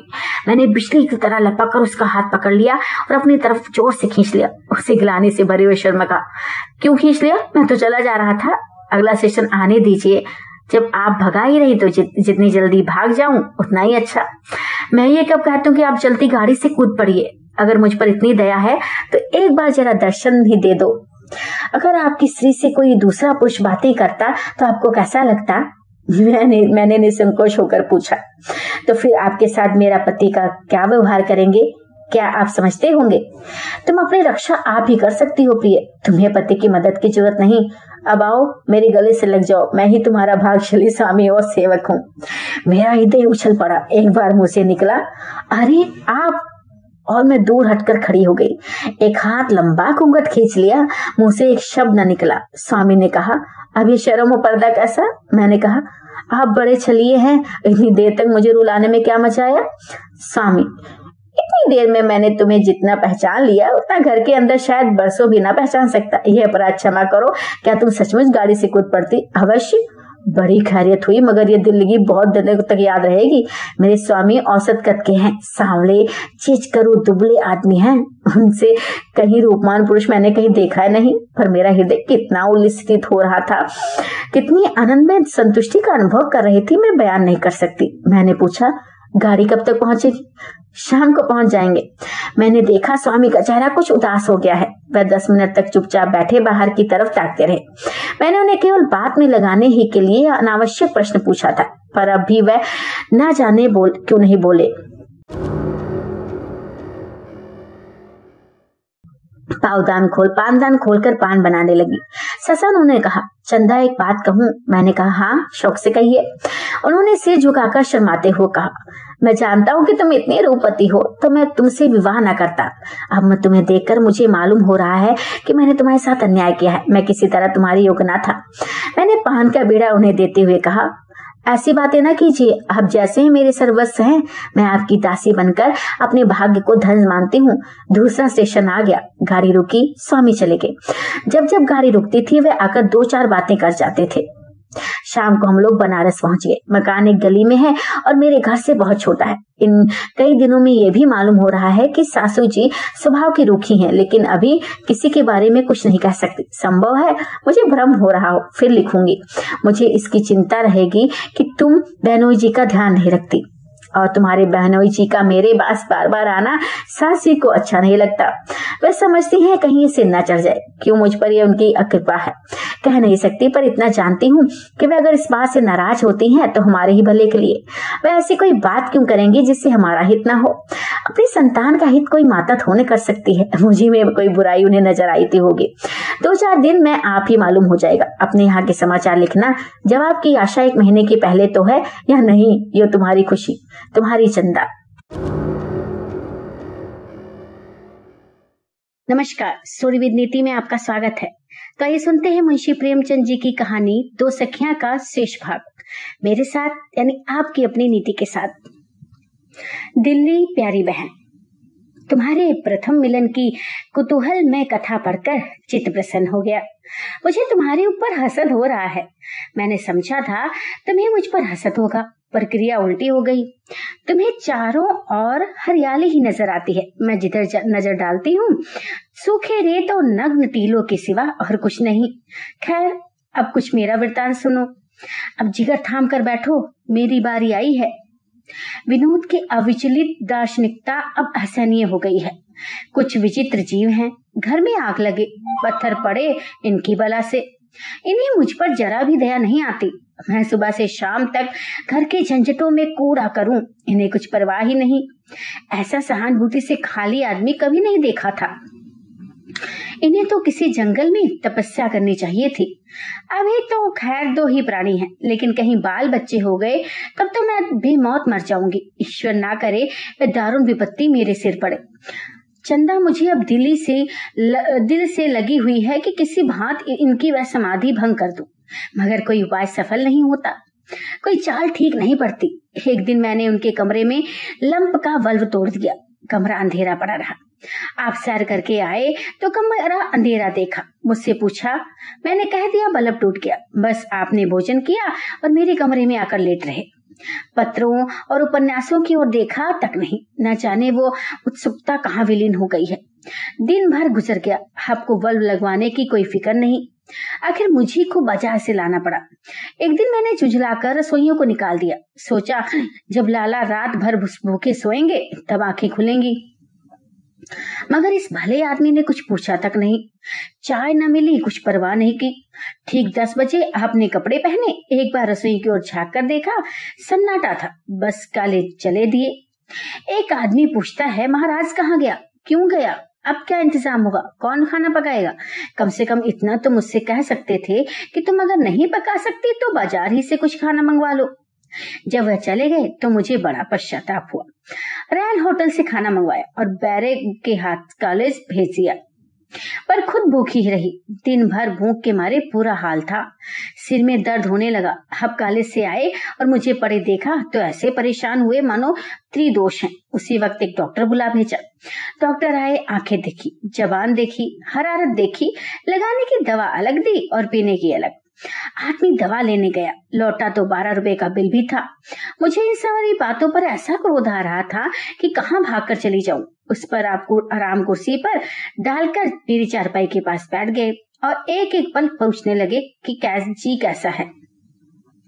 दर्द कुछ कम हुआ। यह मारे भूख के आते कुलकुला रही थी। दवा हाथ से छुई तक नहीं। आखिर झक मारकर मैंने फिर बैरे से खाना मंगवाया। फिर चाल उल्टी पड़ी। मैं डरी कि कहीं सवेरे फिर ये महाशय डॉक्टर को न बुला बैठे। इससे सवेरा होते ही हार कर फिर घर के काम धंधे में लगी। उसी वक्त एक दूसरा महाराज बुलवाया। अपने पुराने महाराज को बेकसूर निकालकर दंड स्वरूप एक काट के उल्लू को रखना पड़ा, जो मामूली चपातियाँ भी नहीं पका सकता। उस दिन से एक नई बला गले पड़ी। दोनों वक्त दो घंटे इस महाराज को सिखाने में लग जाते हैं। इसे अपनी पाक कला का ऐसा घमंड है कि मैं चाहे जितना बकूं पर करता अपने मन की है उस पर बीच बीच में मुस्कुराने लगता है। मानो कहता हो कि तुम इन बातों को क्या जानो? चुपचाप बैठी देखती जाओ। जलाने चली थी विनोद को और खुद जल गई। रुपए खर्च हुए। वो तो हुए ही और एक जंजाल में फंस गई। मैं खुद जानती हूँ कि विनोद का डॉक्टर को बुलाना या मेरे पास बैठे रहना केवल दिखावा था। उनके चेहरे पर जरा भी घबराहट नहीं थी। चित्त जरा भी अशांत न था। चंदा, मुझे क्षमा करना। मैं नहीं जानती कि ऐसे पुरुष के पाले पड़कर तुम्हारी क्या दशा होती, पर मेरे लिए इस दशा में रहना असहनीय है। मैं आगे जो वृतांत कहने वाली हूँ, उसे सुनकर तुम नाक भों सिकोड़ोगी, मुझे कोसोगी, कलंकनी कहोगी, भर चाहे जो कहो, मुझे परवाह नहीं। आज चार दिन होते हैं। मैंने त्रिया चरित का एक नया अभिनय किया। हम दोनों सिनेमा देखने गए थे। वहाँ मेरी बगल में एक बंगाली बाबू बैठे हुए थे। विनोद सिनेमा में इस तरह बैठते हैं मानो ध्यान अवस्था में हो। ना बोलना, ना चालना। फ़िल्म इतनी सुंदर थी एक्टिंग इतनी सजीव कि मेरे मुँह से बार बार प्रशंसा के शब्द निकल जाते थे। और बंगाली बाबू को भी बड़ा आनंद आ रहा था। हम दोनों उस फ़िल्म पर आलोचना करने लगे। वह फ़िल्म के भावों की इतनी रोचक व्याख्या करता था कि मन मुग्ध हो जाता था। फ़िल्म से ज़्यादा मज़ा उसके, मुझे उसकी बातों में आ रहा था। बहन सच कहती हूँ, शक्ल सूरत में मैं विनोद के तलुओं की बराबरी भी नहीं कर सकता था, पर केवल विनोद को जलाने के लिए मैं उससे मुस्कुरा मुस्कुरा कर बातें करने लगी। उसने समझा, कोई शिकार फंस गया। अवकाश के समय मैं बाहर जाने लगा तो मैं भी उठ खड़ी हुई, पर विनोद अपनी जगह पर बैठे ही रहे। मैंने कहा, बाहर चलते हो? मेरी तो बैठे बैठे कमर दुख गई। विनोद बोले हाँ हाँ चलो। इधर उधर टहला जाए थोड़ा। मैंने लापरवाही से कहा, तुम्हारा जीना चाहे तो मत चलो, मैं मजबूर नहीं करती। विनोद फिर अपनी जगह पर बैठते हुए बोले, अच्छी बात है। मैं बाहर आई तो बंगाली बाबू ने पूछा, क्या आप यहीं के रहने वाली हैं? मेरे पति यहाँ यूनिवर्सिटी में प्रोफेसर है। अच्छा वह आपके पति थे? अजीब आदमी है। आपको तो मैंने शायद यहाँ पहले ही देखा है। हाँ मेरा मकान तो बंगाल में है। कंचनपुर के महाराज साहब का प्राइवेट सेक्रेटरी हूँ। महाराज साहब वायसराय से मिलने आए हैं। अच्छा तो अभी दो चार दिन रहिएगा। जी हाँ आशा तो करता हूँ, रहूँ तो साल भर रह जाऊँ चाहूँ तो दूसरी गाड़ी से चला जाऊँ। हमारे महाराजा साहब का कुछ ठीक ही नहीं। यूँ बड़े सज्जन और मिलनसार हैं। आपसे मिलकर बहुत खुश होंगे। ये बातें करते करते हम रेस्टोरेंट में पहुँच गए। बाबू ने चाय और टोस्ट लिया। मैंने सिर्फ़ चाय ली। तो इसी वक्त आपका महाराज साहब से परिचय करा दूँ। आपको आश्चर्य होगा कि मुकुटधारियों में भी इतनी नम्रता और विनय हो सकती है। उनकी बातें सुनकर हम मुग्ध हो जाएँगे। मैंने आईने में अपनी सूरत देकर कहा, जी नहीं, फिर किसी दिन पर रखिए। आपसे तो अक्सर मुलाकात होती रहेगी। क्या आपकी स्त्री आपके साथ नहीं आई? युवक ने मुस्कुराकर कहा, मैं अभी कमा रहा हूँ और शायद कुमारा ही रहूँ। मैंने उससे खोकर पूछा अच्छा तो आप भी स्त्रियों से भागने वाली जीवों में हैं? इतनी बातें तो हो गई, और आपका नाम तक ना पूछा। बताइए आपका नाम क्या है? बाबू ने अपना नाम भुवन मोहन दास गुप्ता बताया। मैंने अपना परिचय दिया। जी नहीं, मैं उन अभागों में हूँ जो एक बार निराश होकर फिर उसकी परीक्षा नहीं करते। रूप की तो संसार में कमी नहीं, मगर रूप और गुण का मेल बहुत कम देखने में आता है। जिस रमणी से मेरा प्रेम था, वह आज एक बड़े वकील की पत्नी है। मैं गरीब था। इसकी सजा मुझे ऐसी मिली कि जीवन प्रयत्न ना भूलेगी। साल भर तक उसकी उपासना की, जब उसने मुझे धन पर बलिदान कर दिया तो अब और क्या आशा रखू मैंने हंसकर कहा, आपने बहुत जल्द हिम्मत हार दी। भुवन ने सामने द्वार की ओर ताकते हुए कहा, मैंने आज तक ऐसा वीर ही नहीं देखा जो रमणियों से प्रार्थना हुआ हो। ये हृदय पर चोट करती हैं। और हृदय एक ही गहरी चोट सह सकता है। जिस रमणी ने मेरे प्रेम को तुच्छ समझकर पैरों से कुचल दिया, उसको मैं दिखाना चाहता हूँ कि मेरी आँखों में धन कितनी तुच्छ वस्तु है। यही मेरे जीवन का एकमात्र उद्देश्य। मेरा जीवन उसी दिन सफल होगा, जब विमला के घर के सामने मेरा विशाल भवन होगा और उसका पति मुझसे मिलने में अपना सौभाग्य समझेगा। मैंने गंभीरता से कहा ये तो कोई बहुत ऊँचा उद्देश्य नहीं है। आप ये क्यों समझते हैं कि विमला ने केवल धन के लिए आपका परित्याग किया? संभव है इसके और भी कारण हो। माता पिता ने उस पर दबाव डाला हो या अपने ही में से उसे कोई ऐसी त्रुटि दिखलाई दी हो जिससे आपका जीवन दुखमय हो जाता? आप ये क्यों समझते हैं कि जिस प्रेम से वंचित होकर आप इतने दुखी हुए, उसी प्रेम से वंचित होकर वह सुखी हुई होगी? संभव था कोई धनी स्त्री पाकर आप भी फिसल जाते। भुवन ने ज़ोर देकर कहा यह असंभव है, सर्वथा असंभव है। मैं उसके लिए त्रिलोक का राज भी त्याग देता, मैंने हंसकर कहा। हाँ हाँ अच्छा इस वक्त आप ऐसा कह सकते हैं, मगर ऐसी परीक्षा में पढ़कर आपकी क्या दशा होती, इसे आप निश्चय पूर्वक नहीं बता सकते। सिपाही की बहादुरी का प्रमाण उसकी तलवार है, उसकी जबान नहीं। इसे अपना सौभाग्य समझे कि आपको उस परीक्षा में नहीं पढ़ना पड़ा। वह प्रेम नहीं प्रेम नहीं है। जो प्रत्याघात की शरण ले प्रेम का आदि भी सहृदयता है और अंत भी सहृदयता संभव है आपको अब भी कोई ऐसी बात मालूम हो जाए जो विमला की तरफ़ से आपको नर्म कर दे। भुवन गहरे विचार में डूब गया। एक मिनट के बाद उन्होंने सिर उठाया और बोले, मिसेज विनोद, आपने आज एक ऐसी बात सुझा दी जो आज तक मेरे ध्यान में ही ना आई थी। यह भाव कभी मेरे मन में ही नहीं उदय हुआ। मैं इतना अनुआदर हो गया था, क्यों हो गया था? मैं समझता ही नहीं। मुझे आज मालूम हुआ कि प्रेम के ऊँचे दर्शन का पालन रमणिया ही कर सकती हैं। पुरुष कभी प्रेम के लिए आत्मसमर्पण नहीं कर सकते। वे प्रेम को स्वार्थ और वासना से पृथक नहीं कर सकते। अब मेरा जीवन सुखमय हो जाएगा। आपने मुझे आज शिक्षा दी है, उसके लिए आपको धन्यवाद देता हूँ। ये कहते कहते भुवन सहसा चौक पड़े और बोले, ओह मैं कितना मूर्ख हूँ? सारा रहस्य समझ में आ गया। अब कोई बात ही नहीं छुपी है। ओह, मैंने विमला के साथ घोर अन्याय किया। महान अन्याय। मैं बिल्कुल अंधा हो गया था। विमला, मुझे क्षमा करो। भुवन इसी तरह देर तक विलाप करते रहे। बार बार मुझे धन्यवाद देते थे और मूर्खता पर अपने पछताते थे। हमें इसकी सुधी न रही कि कब घंटी बजी, कब खेल शुरू हुआ। एकाएक विनोद कमरे में आए। मैं चौंक पड़ी। मैंने उनके मुख की ओर देखा। किसी भाव का पता न था। बोले, तुम अभी यही हो? अच्छा खेल शुरू हुए तो देर हुई है। मैं चारों तरफ़ तुम्हें खोज रहा था। मैं हक पकाकर उठ खड़ी हुई और बोली, खेल शुरू हो गया? घंटी की आवाज़ तो सुनाई ही नहीं दी। भुवन भी उठे। हम फिर आकर तमाशा देखने लगे। विनोद ने मुझे अगर इस वक्त दो चार लगने वाली बातें कह दी होती, उनकी आँखों में क्रोध की झलक दिखाई देती तो मेरा अशांत हृदय समझ जाता। मेरे मन को ढांढस होती, पर उनके अविचलित विश्वास ने मुझे और भी अशांत कर दिया। बहन, मैं चाहती हूँ वे मुझ पर शासन करे। मैं उनकी कठोरता, उनकी उदंडता, उनकी बलिष्ठता का रूप देखना चाहती हूँ। उनके प्रेम, प्रमोद, विश्वास का रूप देख चुकी हूँ। इससे मेरी आत्मा को तृप्ति ही नहीं होती। तुम इस पिता को क्या कहोगी जो अपने पुत्र को अच्छा खिलाए अच्छा पहनाए? पर उसकी शिक्षा दीक्षा की कुछ चिंता न करे। वह जिस राह जाए, उसे राह जाने दे। जो कुछ करे, वह कहने दे। कभी उसे कड़ी आँख से देखे भी ना। ऐसा लड़का अवश्य आवारा हो जाएगा। मेरा भी वही हाल हुआ जाता है। ये उदासीनता मेरे लिए असहनीय है। इस भले आदमी ने यहाँ तक न पूछा कि भुवन कौन है। भुवन ने यही तो समझा होगा कि इसका पति इसकी बिल्कुल परवाह नहीं करता।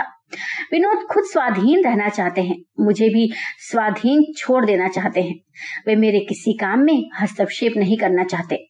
इसी तरह चाहते हैं कि मैं भी उनके किसी काम में हस्तक्षेप न करूँ। मैं इस स्वाधीनता को दोनों ही के लिए विष तुल्य समझती हूँ। संसार में स्वाधीनता का चाहे जो भी मूल्य हो, घर में तो पराधीनता ही फुलती फुलती है। मैं जिस तरह अपने जेवर को अपना समझती हूँ, उसी तरह विनोद को अपना समझना चाहती हूँ। अगर मुझसे पूछे, बिना विनोद उसे किसी को दे दे? तो मैं लड़ पड़ूँगी।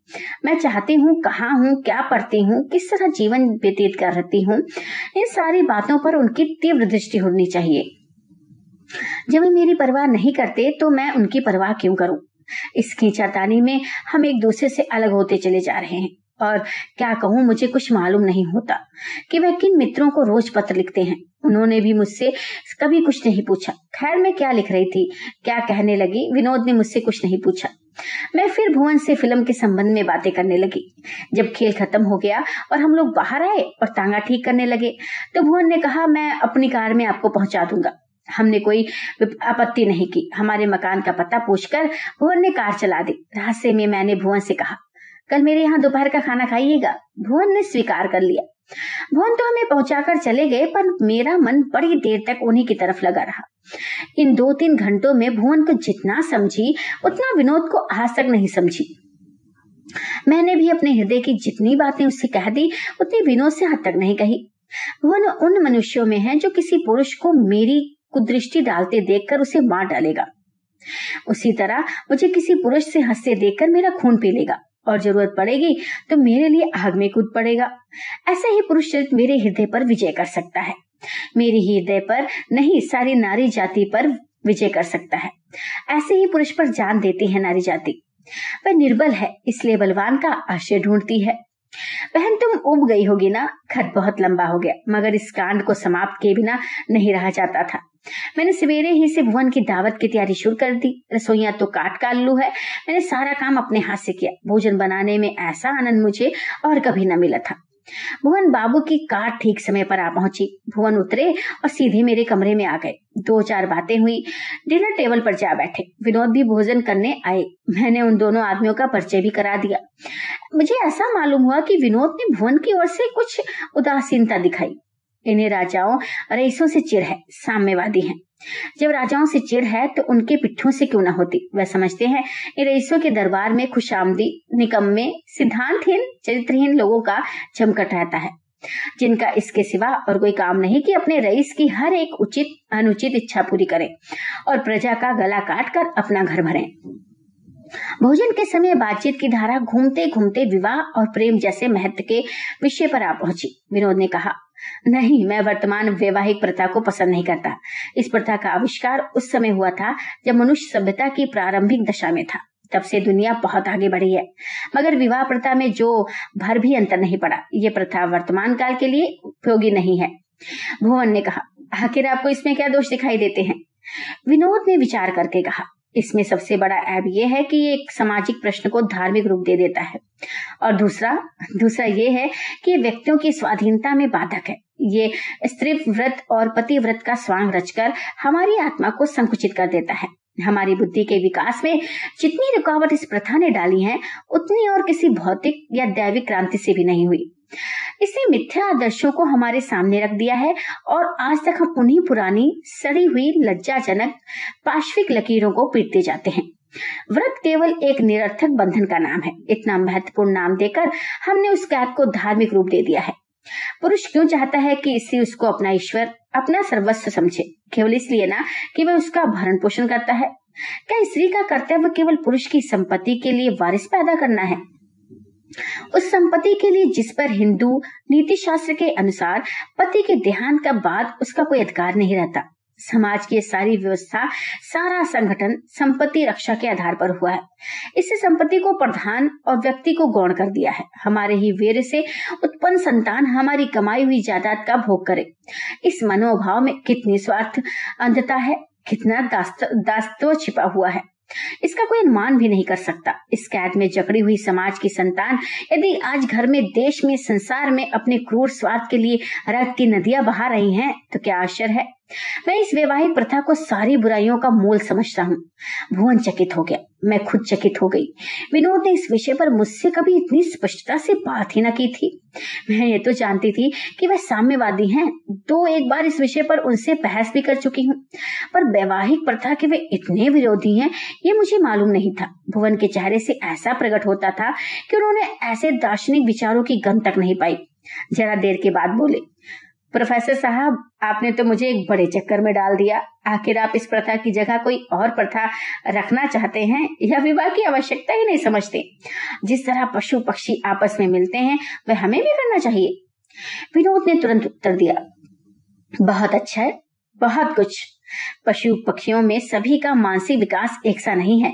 कुछ ऐसे हैं जो जोड़े के चुनाव में कोई विचार नहीं रखते। कुछ ऐसे हैं जो एक बार बच्चा पैदा करने के बाद अलग हो जाते हैं और कुछ ऐसे हैं जो जीवन प्रयत्न एक साथ रहते हैं। कितनी ही भिन्न भिन्न श्रेणियाँ हैं। मैं मनुष्य होने के नाते उसी श्रेणी को शेष समझता हूँ, जो जीवन पर्यंत एक साथ रहते हैं, मगर स्वेच्छा से। उनके यहाँ कोई कैद नहीं है, कोई सजा नहीं। दोनों अपने अपने चारे दाने की फ़िक्र करते हैं, दोनों मिलकर रहने का स्थान बनाते हैं, दोनों सात बच्चों का पालन पोषण करते हैं। उनके बीच में कोई तीसरा नर या मादा आ नहीं सकता। यहाँ तक कि उनमें से जेब, जब एक मर जाता है तो दूसरा मरते दम तक फुटेल रहता है।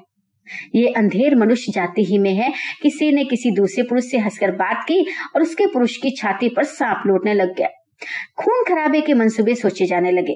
पुरुष ने किसी दूसरी स्त्री की ओर रुसिक नेत्रों से देखा और अर्धांगनी ने त्योरिया बदल डाली। पति के प्राण लेने को तैयार हो गई। यह सब क्या है? ऐसा मनुष्य समाज सभ्यता का किस मुँह से दावा कर सकता है? भुवन ने सिर सहलाते हुए कहा मगर मनुष्यों में भी तो भिन्न भिन्न श्रेणियाँ हैं। कुछ लोग हर महीने एक नया जोड़ा खोज निकालेंगे। विनोद ने हंसकर कहा, लेकिन ये इतना आसान काम ना होगा। या तो वह ऐसी स्त्री चाहेगा जो संतान का पालन स्वयं कर सकती हो, या उसे एक मुश्त सारी रकम अदा करनी पड़ेगी। भुवन भी हंसे, आप अपने को किस श्रेणी में रखते हो? विनोद इस प्रश्न के लिए तैयार नहीं थे। ये थे तो बेढंगा सा सवाल। झेपते हुए बोले परिस्थितियाँ जिस श्रेणी में ले जाएँ, मैं स्त्री और पुरुष दोनों के लिए पूर्ण स्वाधीनता का हामी हूँ। कोई कारण नहीं है कि मेरा मन किस नवयौवना की ओर आकर्षित हो और वह भी मुझे चाहे तो भी मैं समाज और नीति के भय से उसकी ओर ताक ना सकूँ। मैं इसे पाप नहीं समझता। भुवन अभी कुछ उत्तर ना देने पाए थे कि विनोद उठ खड़े हुए। कॉलेज के लिए देर हो रही थी। तुरंत कपड़े पहने और चल दिए। हम दोनों दीवान खाने में आकर बैठे और बातें करने लगे।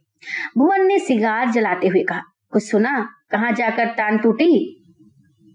मैंने मारे शर्म के सिर झुका लिया। क्या जवाब देती?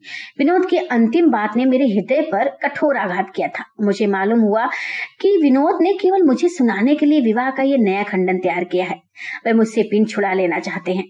वे किसी रमणी का, रमणी की ताक में है। मुझसे इनका जी भर गया है। वे ख्याल करके मुझे बड़ा दुख हुआ। मेरी आँखों से आँसू बहने लगे। कदाचित एकांत में मैं ना रोती, पर भुवन के सामने में संयत न रह सकी। भुवन ने मुझे बहुत सांत्वना दी। आप व्यर्थ इतना शोक करती हैं। मिस्टर विनोद, आपका मान न करें। पर संसार में कम से कम एक ऐसा व्यक्ति है जो आपके संकेत पर अपने प्राण तक निछावर कर सकता है। आप जैसी रमणी रत्न पाकर संसार में ऐसा कौन पुरुष है जो अपने भाग को धन नहीं मानेगा? आप इसकी बिल्कुल चिंता न करें। मुझे भुवन की यह बात बुरी मालूम हुई। क्रोध से मेरा मुख लाल हो गया। यह धूर्त मेरी इस दुर्बलता से लाभ उठाकर मेरा सर्वनाश करना चाहता है। अपने दुर्भाग्य पर बराबर रोना आता था। अभी विवाह हुए साल भी नहीं पूरा हुआ। मेरी ये दशा हो गई कि दूसरों को मुझे बहकाने और मुझ पर अपना जादू चलाने का साहस हो रहा है। जिस वक्त मैंने विनोद को देखा था, मेरा हृदय कितना फूल उठा था। मैंने अपने हृदय को कितनी भक्ति से उनके चरणों पर अर्पण किया था। मगर क्या जानती थी कि इतनी जल्द में उनकी आँखों से गिर जाऊँगी और मुझे परित्यक्ता समझ फिर शौदे मुझ पर डोरे डालेंगे? मैंने आँसू पूछते हुए कहा, मैं आपसे क्षमा मांगती हूँ, मुझे जरा विश्राम करने दीजिए। हाँ हाँ आराम करे, मैं बैठा देखता रहूँगा। जी नहीं, आप कृपा करके जाइए, यू मुझे आराम न मिलेगा। अच्छी बात है, आप आराम कीजिए, मैं संध्या समय आकर देख जाऊँगा। जी नहीं, आपको कष्ट करने की कोई ज़रूरत नहीं है। अच्छा तो मैं कल आऊँगा। शायद महाराज साहब भी आवे। नहीं, आप लोग मेरे बुलाने का इंतज़ार कीजिएगा। मैंने बुलाइए बिल्कुल ना आइएगा ये कहते हुए मैं उठकर अपने सोने के कमरे की ओर चली। भुवन एक क्षण मेरी ओर देखता रहा। फिर चुपके से चला गया। बहन, इसे दो दिन हो गए हैं, पर मैं कमरे से बाहर नहीं निकली। भुवन दो तीन बार आ चुका है, मगर मैंने उससे मिलने से साफ़ इनकार कर दिया। अब शायद उसे फिर आने का साहस नहीं होगा। ईश्वर ने बड़े नाजुक मौके पर मुझे सदबुद्धि प्रदान की है, नहीं तो मैं अब तक अपना सर्वनाश करा बैठी। बैठती। विनोद प्राय मेरे ही पास बैठे रहते हैं, लेकिन उनसे बोलने को मेरा जी नहीं चाहता। जो पुरुष व्यभिचार का दार्शनिक सिद्धांतों से समर्थन कर सकता है, जिसकी आँखों में विवाह जैसे पवित्र बंधन का कोई मोल नहीं है, जो न मेरा हो सकता है, न मुझे अपना बना सकता है। उसके साथ मुझे जैसी माननीय गर्वणी स्त्री का दिन निर्वाह कैसे होगा? बस अब विदा होती हूँ। बहन, क्षमा करना। मैंने तुम्हारा बहुत सा अमूल्य समय ले लिया, मगर इतना समझ लो कि मैं तुम्हारी दया नहीं सहानुभूति चाहती हूँ। तुम्हारी प्रज्ञा। दस काशी, पाँच एक छब्बीस। बहन, तुम्हारा पत्र पढ़कर मुझे मालूम हुआ कि कोई उपन्यास पढ़कर उठी हूँ। अगर तुम उपन्यास लिखो तो मुझे विश्वास है, उसकी धूम मच जाए तुम आप उसकी नायिका बन जाना। तुम ऐसी ऐसी बातें कहाँ सीख गई?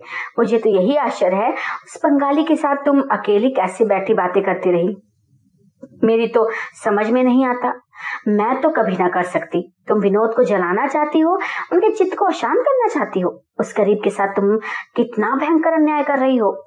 तुम ये क्यों समझती हो कि विनोद तुम्हारी उपेक्षा कर रहे हैं? अपने विचारों में इतने मग्न हैं कि उनकी रुचि ही नहीं रही। संभव है वह कोई दार्शनिक तत्व खोज रहे हों, कोई थीसिस लिख रहे हों, किसी पुस्तक की रचना कर रहे हों। कौन कह सकता है? तुम जैसी रूपति स्त्री पाकर यदि कोई मनुष्य चिंतित रहे तो समझ लो कि उसके दिल पर कोई बड़ा बोझ है। उनको तुम्हारी सहानुभूति की ज़रूरत है। तुम उनका बोझ हल्का कर सकती हो। लेकिन तुम उल्टे उन्हीं को दोष देती हो। मेरे समझ में नहीं आता कि तुम एक दिन क्यों विनोद से दिल खोलकर बातें नहीं कर लेती। संदेह हो, जितनी जल्दी हो सके दिल से निकाल डालना चाहिए। संदेह वह चोट है जिसका ऊपर जल्द ना हो। तो नासुर पड़ जाता है और फिर अच्छा नहीं होता।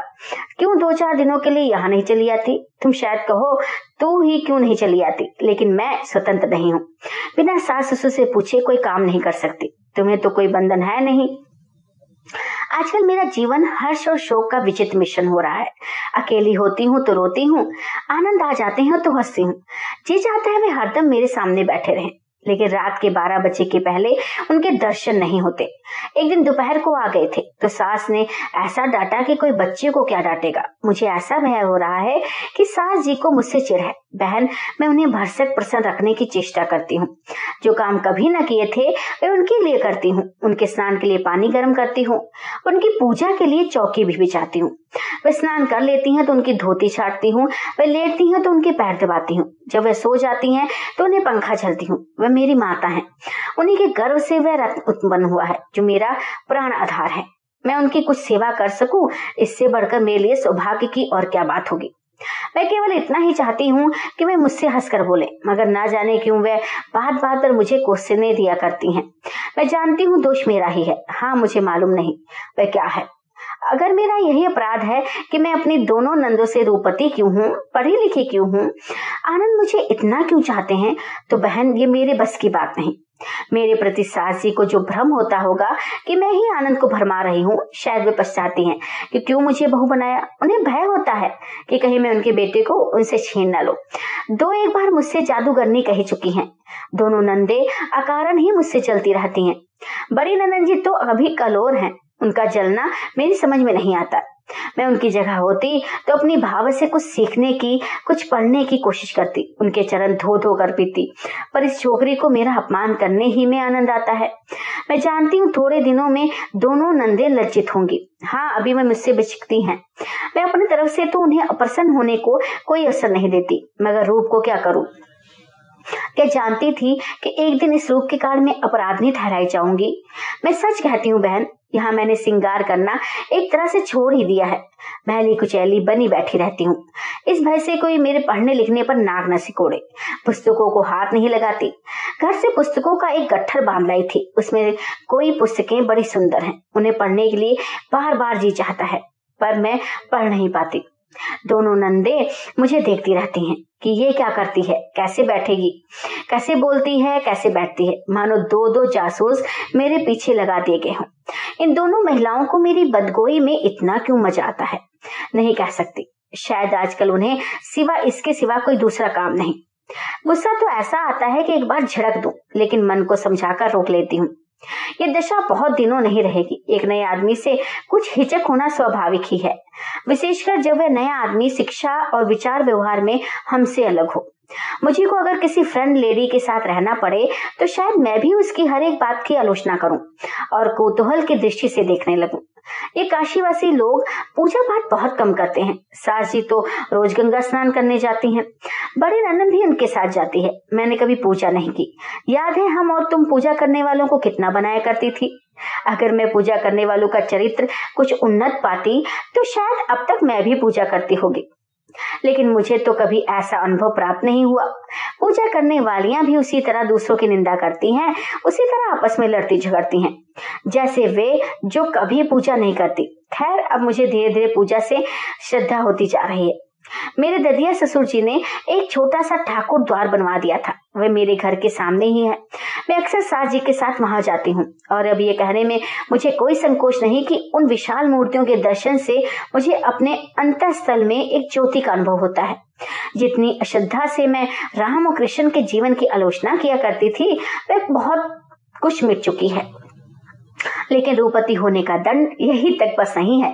नंदे अगर मेरे रूप को देकर चलती हैं तो ये स्वाभाविक है। दुखी तो इस बात का है कि ये दंड मुझे उस तरफ़ से मिल रहा है, जिधर से इसकी कोई संभावना नहीं होनी चाहिए। मेरे आनंद बाबू भी मुझे इसका दंड दे रहे हैं। हाँ उनकी दंड नीति एक निराले ही ढंग की है। वे मेरे पास नित्य ही कोई ना कोई सौगात लाते रहते हैं। वे जितनी देर मेरे पास रहते हैं, उनके मन में ये संदेह होता रहता है कि मुझे उनका रहना अच्छा नहीं लगता। वे समझते हैं कि मैं उनसे जो प्रेम करती हूँ, ये केवल दिखावा है।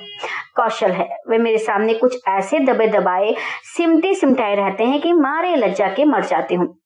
उन्हें मुझसे कुछ कहते हुए ऐसा संकोच होता है, मानो वे कोई अनाधिकार चेष्टा कर रहे हो। जैसे मैले कुचेले कपड़े पहने हुए, कोई आदमी उज्जवल वस्त्र पहनने वालों से दूर ही रहना चाहता है। वही दशा इनकी है। वे शायद समझते हैं कि किसी रूपवती स्त्री को रूपहीन पुरुष से प्रेम हो ही नहीं सकता। शायद वह दिल में पछताते हैं कि क्यों इससे विवाह किया। शायद उन्हें अपने ऊपर ग्लानी होती है। वे मुझे कभी रोते देख लेते हैं तो समझते हैं मैं अपने भाग्य को रो रही हूँ। कोई पत्र लिखते देखते हैं तो समझते हैं मैं उनकी रूपहीनता ही का रोना रो रही हूँ। क्या कहूँ बहन, ये सौंदर्य मेरी जान का गाहक हो गया है। आनंद के मन से शंका को निकालने और उन्हें अपनी ओर से आश्वासन देने के लिए मुझे ऐसी ऐसी बातें करनी पड़ती हैं ऐसे ऐसे आसन करने पड़ते हैं जिन पर मुझे घृणा होती है। अगर पहले से ये दशा जानती तो ब्रह्मा से कहती कि मुझे कुरूप ही बना दे। बड़े असमंजस में पड़ी हूँ। अगर सास जी की सेवा नहीं करती, बड़ी ननन जी का मान नहीं रखती तो उनकी आँखों से गिरती हूँ। अगर आनंद बाबू को निराश करती हूँ तो कदाचित मुझसे विरक्त हो जाए। मैं तुमसे अपने हृदय की बात कहती हूँ, बहन। तुमसे क्या पर्दा रखना? मुझे आनंद बाबू से उतना प्रेम है, जो किसी स्त्री को पुरुष से हो सकता है। उनकी जगह अब अगर इंद्र भी सामने आ जाएँ तो मैं उनकी ओर आँख उठाकर ना देखूँ। मगर उन्हें कैसे विश्वास दिलाऊं, मैं देखती हूँ वह किसी न किसी बहाने से बार बार घर में आते हैं और दबी हुई, ललचाई हुई नज़रों से मेरे कमरे के द्वार की ओर देखते हैं। तो तो जी चाहता है जाकर उनका हाथ पकड़ लूँ और अपने कमरे में खींच ले आऊँ। मगर एक तो डर होता है कि किसी की आँख पड़ गई तो छाती पीटने लगेंगी और इससे भी बड़ा डर यह है कि कहीं आनंद, इसे भी कौशल ना समझ बैठे। अभी उनकी आमदनी बहुत कम है, लेकिन दो चार रुपए सौगातों में रोज उड़ाते हैं।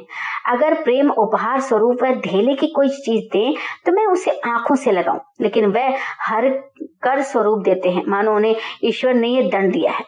क्या करूँ, अब मुझे भी प्रेम का स्वांग करना पड़ेगा। प्रेम प्रदर्शन से मुझे बहुत चिर है। तुम्हें याद होगा ना, मैंने एक बार कहा था कि प्रेम या तो भीतर ही रहेगा या बाहर ही रहेगा। समान रूप से वह भीतर और बाहर दोनों जगह नहीं रह सकता। स्वांग दिशाओं के लिए है। कुलवंती तो प्रेम को हृदय में ही संचित रखती हैं। बहन, पत्र बहुत लंबा हो गया। तुम पढ़ते पढ़ते उब जाओगी। मैं भी लिखते लिखते थक गई। अब शेष बातें कल लिखूँगी। परसों ये पत्र तुम्हारे पास पहुंचेगा। बहन, क्षमा करना। कल पत्र लिखने का अवसर नहीं मिला। रात एक ऐसी बात हो गई जिसे चित्त अशांत उठा। बड़ी मुश्किलों से ये थोड़ा सा समय निकाल सकी हूँ। मैंने अभी तक आनंद से घर के किसी प्राणी की शिकायत नहीं की थी। अगर सास जी ने कोई बात की, दी या ननन जी ने कोई ताना दे दिया तो इसके कानों तक, उनके कानों तक नहीं पहुंचाती थी। इसके सिवा कि ग्रह क्लेश उत्पन्न हो जाए। इससे और क्या हाथ आएगा? इन्हीं जरा जरा सी बातों को ना पेट में डालने से घर बिगड़ते हैं। आपस में बेमनस्य बढ़ता है। मगर संयोग की बात है, कल अनायास ही मेरे मुँह से एक बात निकल गई, जिसके लिए मैं अब भी अपने को कोस रही हूँ और ईश्वर से मान, मनाती हूँ कि वह आगे न बढ़े। बात यह हुई कि कल आनंद बाबू बहुत देर करके मेरे पास आए। मैं उनके इंतज़ार में बैठी एक पुस्तक पढ़ रही थी। सहसा सासू जी ने आकर पूछा, क्या अभी तक बिजली चल रही है? क्या वह रात भर ना आए? तुम तो रात भर बिजली जलती रहोगी चलाती रहोगी। मैंने उसी वक्त उनको जवाब दे दिया उनकी आहट पाते ही बत्ती चला दी। और तो कुछ ना होता, मगर मैं अंधेरे में पड़ी रही। उन्होंने पूछा, क्या सो गई? ये अंधेरा क्यों पड़ा हुआ है?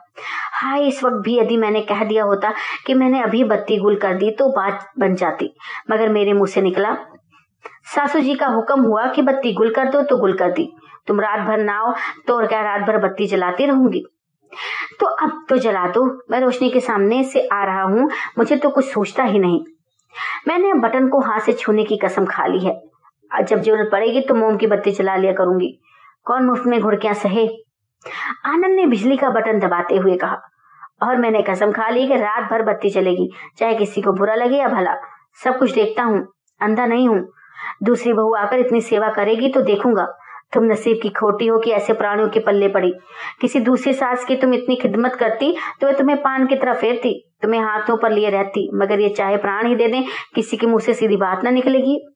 मुझे अपनी भूल साफ़ मालूम हो गई। उनका क्रोध शांत करने के इरादे से बोली, गलती भी तो मेरी ही है। फिर आधी रात तक बत्ती जलाए बैठी रही। अम्मा जी ने गुल करने को कहा तो क्या बुरा कहा? मुझे समझना चाहिए। अच्छी सीख देनी, देती हैं वो मुझे। उनका धर्म है। मेरा धर्म यही है कि यथाशक्ति उनकी सेवा करूँ और उनकी शिक्षा को ग्रहण करूँ। आनंद एक क्षण द्वार की ओर ताकते रहे, फिर बोले, मुझे मालूम हो रहा है कि इस घर में मेरा अब गुजर नहीं होगा। तुम नहीं कहती, मगर मैं सब कुछ सुनता रहता हूँ, सब भी समझता हूँ। तुम्हारे मेरे पापों का प्रयाश्चित करना पड़ रहा है। तुम्हें मेरे पापों का प्रयाश्चित करना पड़ रहा है। मैं कल अम्मा जी से साफ़ साफ़ कह दूँगा अगर आपका यही व्यवहार है तो आप अपना घर लीजिए। मैं अपने लिए कोई दूसरी राह निकाल लूँगा। मैंने हाथ जोड़कर किड़किड़ाते हुए कहा, नहीं नहीं, ऐसा गजब भी ना करना। मेरे मुँह में आग लगे। कहाँ से कहाँ बत्ती का ज़िक्र कर बैठी। मैं तुम्हारे चरण छुकर कहती हूँ, मुझे न सास जी से कोई शिकायत नहीं है, ना ननन जी से। दोनों मुझसे बड़ी हैं, मेरी माता के तुल हैं। अगर एक बात कड़ी भी कह दे तो मुझे सब्र करना चाहिए। तुम उनसे कुछ ना कहना, नहीं तो बहुत दुख होगा। आनंद ने रूंधे गण से कहा तुम्हारी जैसी बहू पाकर भी अम्मा जी का कलेजा नहीं पसीजता। अब क्या कोई सर की देवी घर में आती? तुम डरो मत, मैं खाम खान लड़ूँगा नहीं, मगर हाँ इतना अवश्य कह दूँगा कि जरा अपने मिजाज को काबू में रखो। आज अगर मैं दो चार सौ रुपए घर में लाता होता तो कोई चू ना करता, कुछ कमा कर नहीं लाता? यह उसी का दंड है। सच पूछो तो मुझे विवाह करने का कोई अधिकार ही नहीं था। मुझ जैसे मंद बुद्धि को, जो कौड़ी कमा नहीं सकता, उसे अपने साथ किसी महिला को डुबाने का क्या हक था? बहन जी को ना जाने क्या सोची कि तुम्हारे पीछे पड़ी रहती हैं। ससुराल का सफाया कर दिया, अब यहाँ भी आग लगाने पर तुली हुई हैं। बस पिताजी का लिहाज करता हूँ, नहीं इन्हें तो एक दिन में ठीक कर देता, बहन। उस वक्त तो मैंने किसी तरह उन्हें शांत किया, पर नहीं कह सकती कि कब वह उबल पड़े। मेरे लिए वह सारी दुनिया से लड़ाई मोल ले लेंगे। मैं जिन परिस्थितियों में हूँ, उनका तुम अनुमान कर सकती हो। मुझ पर कितनी ही मार पड़े, मुझे रोना ना चाहिए, जबान तक ना हिलाना चाहिए। मैं रोई और घर तबाह हुआ। आनंद फिर कुछ ना सुनेंगे, कुछ ना देखेंगे। कदाचित इस उपाय से वह अपने विचार से मेरे हृदय में अपने प्रेम का अंकुर जमाना चाहते हूँ। आज मुझे मालूम हुआ कि ये कितने क्रोधी हैं। अगर मैंने जरा सा पुचार दे दिया होता तो रात ही को सास जी की कोपरी पर जा पहुँचते। कितनी युवतियाँ इस अधिकार के गर्व में अपने को भूल जाती हैं। मैं तो बहन ईश्वर ने चाहा तो कभी नहीं भूलूँगी। मुझे इस बात का डर नहीं कि आनंद अलग घर बना लेंगे। तो गुजर कैसे होगा? मैं उनके साथ सब कुछ झेल सकती हूँ, लेकिन घर तो तबाह हो जाएगा। बस प्यारी बहन, आज इतना ही। पत्र का जवाब चल देना। तुम्हारी चंदा। क्या लिखूं? प्यारी चंदा, क्या लिखूं? मुझ पर तो विपत्ति का पहाड़ टूट पड़ा। हाय, वो चले गए। मेरे विनोद का तीन दिन से पता नहीं।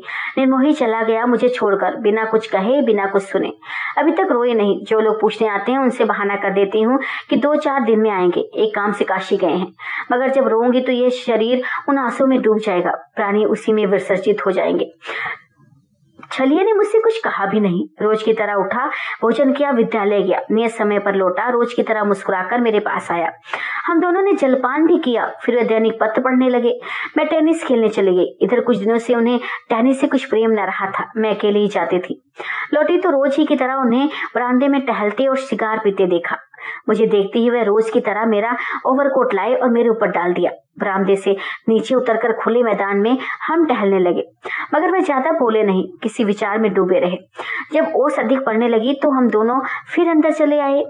उसी वक्त वह बंगाली महिला आ गई, जिसने मैंने वीणा सिखाना शुरू किया है। विनोद भी मेरे साथ ही बैठे रहे। संगीत उन्हें इतना प्रिय है, ये तुम्हें लिख चुकी हूँ। कोई नई बात तो है नहीं। महिला के चले जाने के बाद हमने साथ ही साथ भोजन किया। फिर मैं अपने कमरे में लेटने आई। वह रोज की तरह अपने कमरे में लिखने पढ़ने चले गए। मैं जल्दी ही सो गई, लेकिन बेखबर पड़ी रही। उनकी आहट पाते ही आप ही आप खुल गई। आँख खुल गई। मैंने देखा वे अपना हरा शॉल ओढ़े खड़े थे। मैंने उनकी ओर हाथ बढ़ाकर कहा, आओ, खड़े क्यों हो? और फिर सो गई बस प्यारी बहन, वही विनोद के अंतिम दर्शन थे। कह नहीं सकती वे पलंग पर लेटे या नहीं। इन आँखों में न जाने कौन सी महानिद्रा समाई हुई थी। प्रातः उठी तो विनोद को न पाया। मैं उनसे पहले उठती हूँ। वे परे सोते रहते हैं पर आज वे पलंग पर न थे। शॉल भी न था। मैंने समझा शायद अपने कमरे में चले गए। स्नान गृह में चली गई। आधे घंटे में बाहर आई। फिर भी वह ना दिखाई दिए। उनके कमरे में गई। वहाँ भी ना थे। आश्चर्य हुआ कि इतने सवेरे कहाँ चले गए। सहसा खूंटी पर पड़ी कप, पड़ी कपड़े न थे। नज़र मेरी खूटी पर पड़ी, पर वहाँ कपड़े न थे। किसी से मिलने चले गए या शाम के पहले सैर करने की ठाने। कम से कम मुझसे कह तो देते, संशय में तो जीना पड़ता। क्रोध आया, मुझे नौकरानी समझते हैं। हाजिरी का समय आया, बेरा मेज पर चाय रख गया। विनोद के इंतज़ार में चाय ठंडी हो गई। मैं बार बार झुंझलाती थी, कभी भीतर जाती थी और कभी बाहर आती थी। ठान लेती कि आज जो ही महाशय आएँगे, ऐसा लताड़ूँगी कि वे फिर याद करेंगे। कह दूँगी, आप अपना घर ले लीजिए, आपको अपना घर मुबारक रहे, मैं अपने घर चली जाऊँगी। इस वक्त तो रोटियाँ वहाँ भी मिल जाएँगी, जाड़े के नौ बजने में देर ही क्या लगती है, विनोद का भी पता नहीं। चलाई हुई कमरे में आ गई कि एक पत्र लिखकर मेज पर रख दू। साफ़ साफ़ लिख दू कि इस तरह अगर रहना है तो आप रहिए, मैं नहीं रह सकती। मैं जितना ही तरह दे जाती, उतना ही तुम मुझे चढ़ाते हो। बहन, उस क्रोध में संतप्त भाव की नदी सी मन में उमड़ रही थी। अगर लिखने बैठती तो पन्नों के पन्ने लिख डालती। लेकिन ना, मैं तो भाग जाने की धमकी ही दे रही थी। मैं पहले ही भाग चुकी थी। जो ही मेज पर बैठी, मुझे पैड़ी में उनका एक पत्र मिला। मैंने तुरंत उस पत्र को निकाल लिया और सरसरी निगाह से पढ़ा। मेरे हाथ कांपने लगे, पाँव थरथराने लगे, जान पड़ा कमरा हिल रहा है। एक ठंडी, लंबी हृदय को चीरने वाली आह खींचकर मैं कोच पर गिर पड़ी। पत्र यह था प्रिय, नौ महीने हुए जब मुझे पहली बार तुम्हारे दर्शनों का सौभाग्य हुआ था। उस वक्त मैंने अपने को धन्य माना था। आज तुमसे वियोग का दुर्भाग्य हो रहा है। फिर भी मैं अपने को धन्य मानता हूँ। मुझे जाने का लोश मात्र भी दुख नहीं है। क्योंकि मैं जानता हूँ, तुम खुश होगी। जब तुम मेरे साथ सुखी नहीं रह सकती तो मैं ज़बरदस्ती क्यों पड़ा रहूँ? इससे तो ये कहीं अच्छा है कि हम और तुम अलग हो जाए। मैं जैसा हूँ, वैसा ही रहूँगा। तुम भी जैसी हो, वैसे ही रहोगी। फिर सुखी जीवन की संभावना कहाँ है? मैं विवाह को आत्म विकास का पूरी का साधन समझता हूँ। स्त्री पुरुष के संबंध का अगर कोई अर्थ है तो यही है कि वरना मैं विवाह की ज़रूरत ना समझता। मानव संतान बिना विवाह के भी जीवित रहेगी, और शायद इससे अच्छे रूप में। वासना भी बिना विवाह के पूरी हो सकती है। घर के प्रबंध के लिए विवाह करने की ज़रूरत नहीं। जीविका का एक बहुत ही गौण प्रश्न है। जिसे ईश्वर ने दो हाथ दिए हैं, वह कभी भूखा नहीं रह सकता। विवाह का उद्देश्य यही है और केवल यही है स्त्री और पुरुष एक दूसरे की आत्म उन्नति में सहायक हो। जहाँ अनुराग हो, वहाँ विवाह है और अनुराग ही आत्म उन्नति का मुख्य साधन है। जब अनुराग ही नहीं होगा तो विवाह भी नहीं रहेगा। अनुराग के बिना विवाह का कोई अर्थ नहीं। जिस वक्त मैंने तुम्हें पहली बार देखा था तो मुझे अनुराग की सची मूर्ति सी नज़र आई थी। तुम में सौंदर्य था, शिक्षा थी, प्रेम था, स्फूर्ति थी, उमंग थी। मैं मुग्ध हो गया। उस वक्त मेरी अंधी आँखों को ये न सूझा कि जहाँ तुमने इतने गुण थे, वहाँ चंचलता भी थी, जो इन सब गुणों पर पर्दा डाल देती थी। तुम चंचल हो, गजब की चंचल हो। उस वक्त मुझे न सूझा था। तुम ठीक वैसे ही हो, जैसे तुम्हारी दूसरी बहनें होती हैं। न कम, न ज़्यादा। मैंने तुमको स्वाधीनता बनाना चाहा था। मैंने तुमको स्वाधीन बनाना चाहा था, क्योंकि मेरी समझ में अपनी पूरी ऊंचाई तक पहुँचने के लिए इसी की सबसे अधिक ज़रूरत है। संसार भर में पुरुषों के विरुद्ध क्यों इतना शेर मचा हुआ है? इसीलिए कि हमने औरतों की आज़ादी छीन ली है और उन्हें अपनी इच्छाओं की नौकरानी बना रखा है। मैंने तुम्हें स्वाधीन कर दिया। मैं तुम्हारे ऊपर अपना कोई अधिकार नहीं मानता। तुम अपनी स्वामिनी हो। मुझे कोई चिंता न थी। अब मुझे मालूम हो रहा है। तुम स्वेच्छा से नहीं, संकोच या भय या बंधन के कारण रहती हो। दो ही चार दिन पहले मुझ पर यह बात खुली है। इसीलिए अब मैं तुम्हारे सुख के मार्ग में बाधा नहीं डालना चाहता। मैं कहीं के भाग कर नहीं जा रहा हूँ, केवल तुम्हारे रास्ते से हटा जा रहा हूँ। मैं इतनी दूर हटा जा रहा हूँ कि तुम्हें मेरी ओर से पूरी निश्चिंता हो जाए। अगर मेरे बगैर तुम्हारा जीवन अधिक सुंदर हो सकता है तो तुम्हें जबरन नहीं रखना चाहता। अगर मैं समझता हूँ कि तुम मेरे सुख के मार्ग बाधक हो रही हो तो मैंने तुमसे साफ़ साफ़ कह दिया होता। मैं धैर्य और नीति का ढूंढ नहीं मानता, केवल आत्मा का संतोष चाहता हूँ। अपने लिए भी और तुम्हारे लिए भी। जीवन का तत्व यही है ये मूल्य नहीं है। मैंने डेस्क में अपने विभाग के अध्यक्ष के नाम एक पत्र लिखकर रख दिया है। वह उनके पास भेज देना। रुपए की कोई चिंता मत करना। मेरे अकाउंट में अभी इतने रुपए हैं जो तुम्हारे लिए कई महीने काफ़ी होंगे और उस वक्त तक मिलते रहेंगे। जब तक तुम लेना चाहोगी। मैं समझता हूँ मैंने अपना भाव स्पष्ट कर दिया है। इससे अधिक स्पष्ट मैं नहीं करना चाहता। जिस वक्त तुम्हारी इच्छा मुझसे मिलने की हो बैंक से मेरा पता पूछ लेना मगर दो चार दिन के बाद। घबराने की कोई बात नहीं। मैं स्त्री को अबला या पंग नहीं समझता। वह अपनी रक्षा स्वयं कर सकती है। मगर कर, अगर करना चाहे तो। अगर अब या अब से दो चार महीना दो चार साल पीछे तुम्हें मेरी याद आए तो तुम समझो कि मेरे साथ सुखी रह सकती हो। तो मुझे केवल दो शब्द लिखकर डाल देना मैं तुरंत आ जाऊँगा क्योंकि मुझे तुमसे कोई शिकायत नहीं है। तुम्हारे साथ मेरे जीवन के जितने दिन कटे हैं वे मेरे लिए स्वर्ग संपन्न के दिन हैं। जब तक जीऊँगा इस जीवन की आनंद स्मृतियों को हृदय में संचित रखूँगा। आ, इतनी देर तक मैन को रोके रहने के बाद आँखों से आँख बूंद आंस गिर ही पड़ा। क्षमा करना मैंने तुम्हें चंचल कहा। चंचल कौन है? जानता हूँ कि तुमने मुझे अपने हृदय से निकालकर फेंक दिया है। फिर भी इस एक घंटे में कितनी बार तुमको देख देख कर लौट आया हूँ। मगर इन बातों को लिखकर मैं तुम्हारी दया को उकसाना नहीं चाहता। तुमने वही किया जिसका मेरी नीति में तुमको अधिकार था। है और रहेगा। मैं विवाह के अधिक मैं विवाह में आत्मा को सर्व ऊपर रखना चाहता हूँ। स्त्री और पुरुष में वही प्रेम चाहता हूँ जो दो स्वाधीन व्यक्तियों में होता है। वह प्रेम नहीं जिसका आधार पराधीनता है। बस अब और कुछ ना लिखूँगा। तुमको एक चेतावनी देने की इच्छा हो रही है, पर दूँगा नहीं, क्योंकि तुम अपना भला और बुरा खुद समझ सकती हो।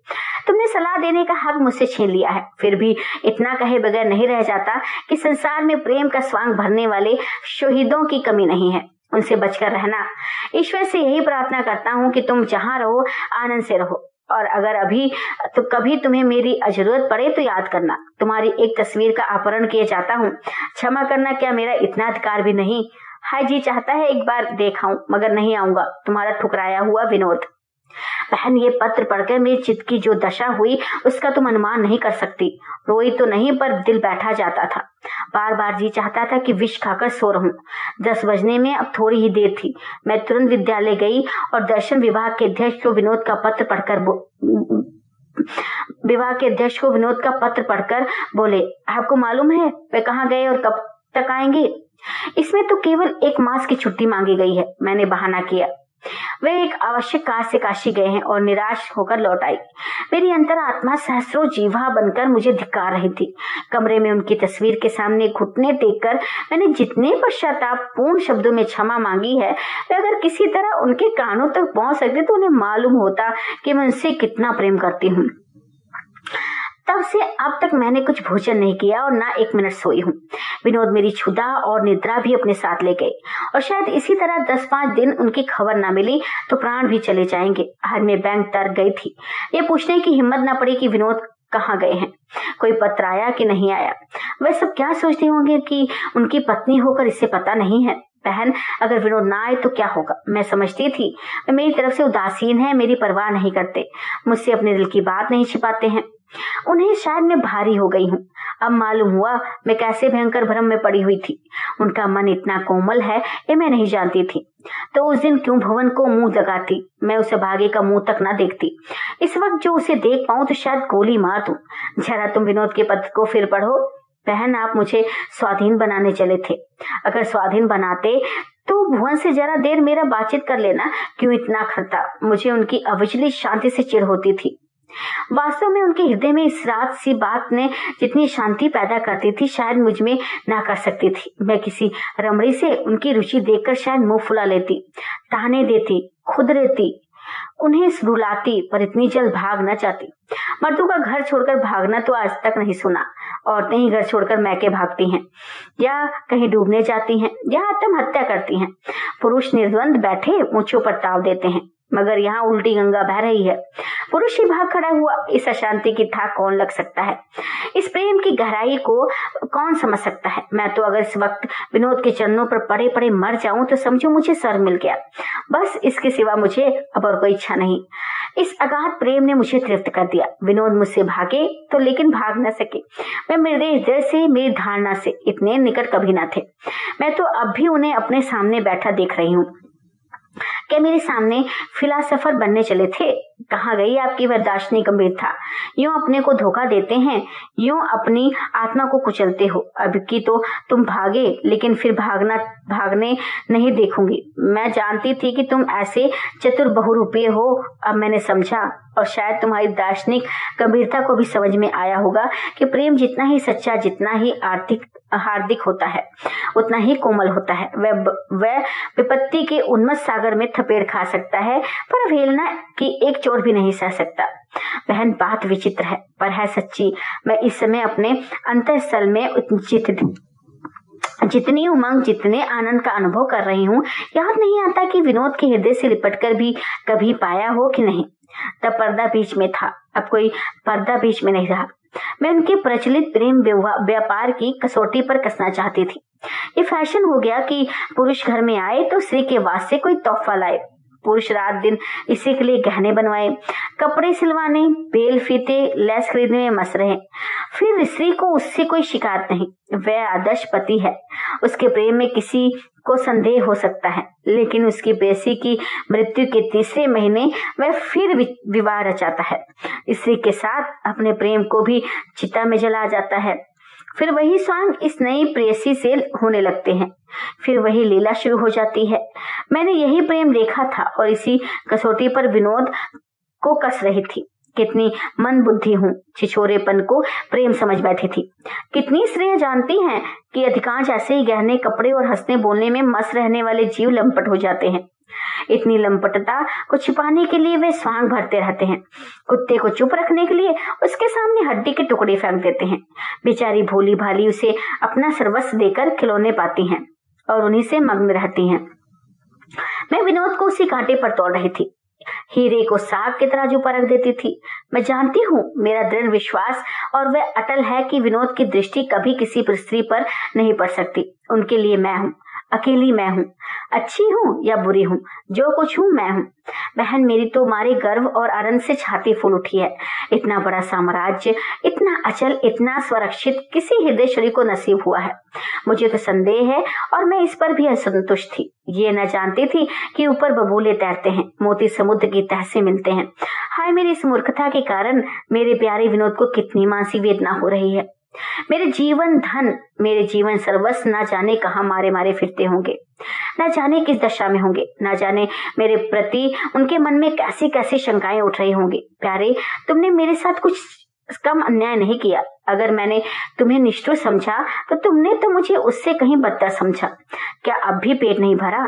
तुमने मुझे इतनी गई गुजरी समझ लिया कि इस अभागे भुवन में, मैं ऐसे ऐसे एक लाखों बहुनों को तुम्हारे चरणों पर भेज सकती हूँ।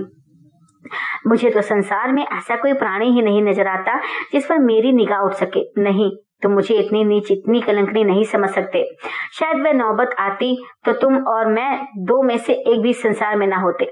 बहन, मैंने विनोद को बुलाने की, खींच लाने की, पकड़ मंगवाने की एक तरकीब सोची है। क्या कहूँ, पहले ही दिन एक तरकीब क्यों ना सोची? विनोद को दैनिक पत्र पढ़े बिना चैन नहीं आता। और वह कौन सा पत्र पढ़ते हैं, ये भी मैं जानती हूँ। कल के पत्र में ये खबर छपेगी कि प्रज्ञा मर रही है। और परसों विनोद यहाँ होंगे। रुक ही नहीं सकते, फिर खूब झड़गे होंगे, खूब लड़ाइया होंगी। अब कुछ तुम्हारे विषय में। क्या तुम्हारी बुढ़िया सचमुच तुमसे इसलिए जलती है कि तुम सुंदर हो, शिक्षित हो, खूब और तुम्हारे आनंद भी विचित्र जीव मालूम होते हैं। मैंने सुना है कि पुरुष कितना ही कुरूप हो, उसकी निगाह अप्सराओं की ही पर जाकर पड़ती है। फिर आनंद बाबू तुमसे क्यों बिछकते हैं? जरा गौर से देखना कहीं राधा और कृष्ण के बीच में कोई कुब्जा तो नहीं है? अगर सासू जी यूँ ही नाक में दम करते रहे तो मैं तो यही सलाह दूँगी कि अपनी झोपड़ी अलग बना लो, मगर जानती हूँ तुम मेरी ये सलाह ना मानोगी। किसी तरह भी नहीं मानोगे। इस सहिष्णुता के लिए मैं तुम्हें बधाई देती हूँ। पत्र जल्द लिखना, मगर शायद तुम्हारा पत्र आने के पहले ही मेरा दूसरा पत्र पहुँच जाए, तुम्हारी प्रज्ञा। प्रिय प्रज्ञा, कई दिन तक तुम्हारे पत्र की प्रतीक्षा करने के बाद आज ये खत लिख रही हूँ। मैं अभी आशा कर रही हूँ कि विनोद बाबू घर आ गए होंगे। मगर कभी वह ना आए हों और तुम रो रो कर अपनी आँखें फोड़े डालती हो तो मुझे जरा भी दुख ना होगा। तुमने उनके साथ जो न्याय किया है, उसका यही दंड है। मुझे तुमसे जरा भी सहानुभूति नहीं है।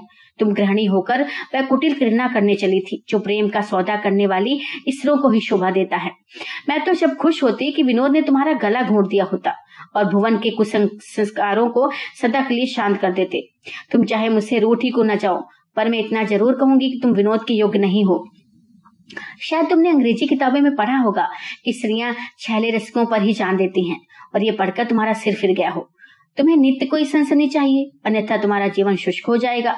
तुम भारत की पति परायणा रमणी नहीं हो। यूरोप की आमोद प्रिय युवती हो। मुझे तुम्हारे ऊपर दया आती है। तुमने अब तक रूप को ही आकर्षण का मूल समझ रखा है। रूप में आकर्षण है, मानती हूँ। लेकिन उस आकर्षण का नाम मोह है, वह साई नहीं। केवल धोखे की टट्टी है।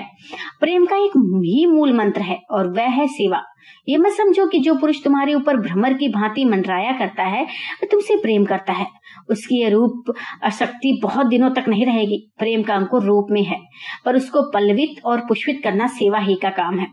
मुझे विश्वास नहीं आता कि विनोद को बाहर से थके मानते पसीने में तर देकर तुमने कभी पंखा भी चला होगा। शायद टेबल फ़ैन लगाने की बात भी न सोची होगी। सच कहना, मेरा अनुमान ठीक है या नहीं? बतलाओ तुमने की उनके पैरों में चंपी की है? कभी उनके सिर में तेज तेल डाला है? तुम कहोगी, ये खिदमत गारों का काम है। लेडियाँ ये मर्ज नहीं पालती। तुमने उस आनंद का अनुभव ही नहीं किया। तो विनोद को अपने अधिकार में रखना चाहती हो, मगर उसका साधन नहीं करती। विलासनी मनोरंजन कर सकती हैं, चिरन संगनी नहीं बन सकती। पुरुष के गले से लिपटी हुई भी वह, उससे कोसों दूर रहती है, मानती हूँ। रूप मोह मनुष्य का स्वभाव है। लेकिन रूप से हृदय की प्यास नहीं बुझती। आत्मा की तृप्ति नहीं होती। सेवा भाव रखने वाली रूप विहीन स्त्री का पति किसी स्त्री के रूप जाल में फंस जाए तो बहुत जल्द निकल भागता है। सेवा का चस्का पाया हुआ मन केवल नखरों और चोचलों पर लट्टू नहीं होता। मगर मैं तो तुम्हें उपदेश करने बैठ गई। हालाँकि तुम मुझसे तो दो चार महीने बड़ी होगी ना? क्षमा करो, ये उपदेश नहीं है। ये बातें हम तुम सभी जानते हैं, केवल कभी कभी भूल जाते हैं। मैंने केवल तुम्हें याद दिलाया दिया है। उपदेश में मेरा हृदय नहीं होता, लेकिन मेरा उपदेश मेरे हृदय, मन की व्यवस्था है, जो तुम्हारी इस नई विपत्ति से जागृत हुई है। अच्छा अब मेरी राम कहानी सुनो। इस एक महीने में यहाँ बड़ी बड़ी घटनाएँ हो गई। ये तो मैं पहले ही लिख चुकी हूँ कि आनंद बाबू और अम्मा जी में कुछ मनमुटाव रहने लगा। वह आग भीतर ही भीतर सुलगती रहती थी। दिन में दो एक बार माँ बेटे में चोचे हो जाती थी। एक दिन मेरी छोटी ननन जी मेरे कमरे से एक पुस्तक उठा ले गई। उन्हें पढ़ने का रोग है। मैंने कमरे में किताब ना देखी तो उनसे पूछ लिया। इस जरा सी बात पर वे भले मानस बिगड़ गई और कहने लगी तुम तो मुझे चोरी लगाती हो। अम्मा ने उन्हीं का पक्ष लिया और मुझे खूब सुनाई। संयोग की बात अम्मा जी मुझे कोसने ही दे रही थी कि आनंद बाबू घर में आ गए। अम्मा जी उन्हें देखते ही और ज़ोर से बकने लगी। बहू की इतनी मजाल वह तूने सिर पर चढ़ा रखा है और कोई बात नहीं। पुस्तक क्या उसके बाप की थी? लड़की लाई है तो उसने कौन सा गुना कर दिया? जरा भी सब्र ना हुआ, दौड़ी हुई इसके सिर पर जा पहुँची और उसके हाथों से किताब छीनने लगी। बहन मैं स्वीकार करती हूँ कि मुझे पुस्तक के लिए इतनी उतावली ना करनी चाहिए थी। नैनन जी पढ़ चुकने पर आप ही दे जाती। ना भी देती तो उसे पुस्तक के ना पढ़ने से मेरा क्या बिगड़ जाता? मगर मेरी शामत की उनके हाथों से किताब छीनने लगी। अगर इस बात पर आनंद बाबू मुझे डांट बताते तो मुझे भी जरा भी दुख ना होता। मगर उन्होंने उल्टी मेरा पक्ष लिया और तोरियाँ चढ़ाकर बोले, किसी की चीज़ कोई बिना पूछे लाए क्यों? ये तो मामूली शिष्टाचार है। इतना सुनना था कि अम्मा जी के सिर पर भूसा सवार हो गया। आनंद बाबू भी बीच बीच से फुलझड़ियाँ छोड़ते रहे और मैं अपने कमरे में बैठी रोती रही कि कहाँ से कहाँ मैंने किताब मांगी। न अम्मा ही जी ने भोजन किया, न आनंद बाबू ने। मेरा तो मेरा तो बार बार यही जी चाहता था कि जहर खा लो। रात को जब अम्मा जी लेटी तो मैंने अपने नियम के अनुसार उनके पाँव पकड़ लिए। मैं पैताने की ओर थी ही। अम्मा जी ने जो पैर से मुझे ढकेला तो मैं चारपाई के नीचे गिर पड़ी। ज़मीन पर कई कटोरियाँ पड़ी हुई थी। मैं उन कटोरियों पर गिरी तो पीठ और कमर में बड़ी चोट आई। मैं चिल्लाना नहीं चाहती थी, पर ना जाने कैसे मेरे मुँह से चीख निकल आई।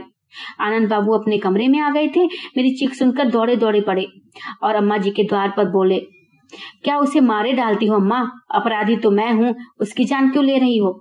ये कहते हुए कमरे में घुस गए और मेरा हाथ पकड़कर ज़बरदस्ती खींच ले गए। मैंने बहुत चाहा कि अपना हाथ छुड़ा लूँ, पर आनंद ने ना छोड़ा। वास्तव में मैं इस समय उनका, हम लोगों के बीच में कूद पड़ना मुझे अच्छा नहीं लगता था। वह ना आ जाते तो मैंने रो धोकर अम्मा जी को मना लिया होता।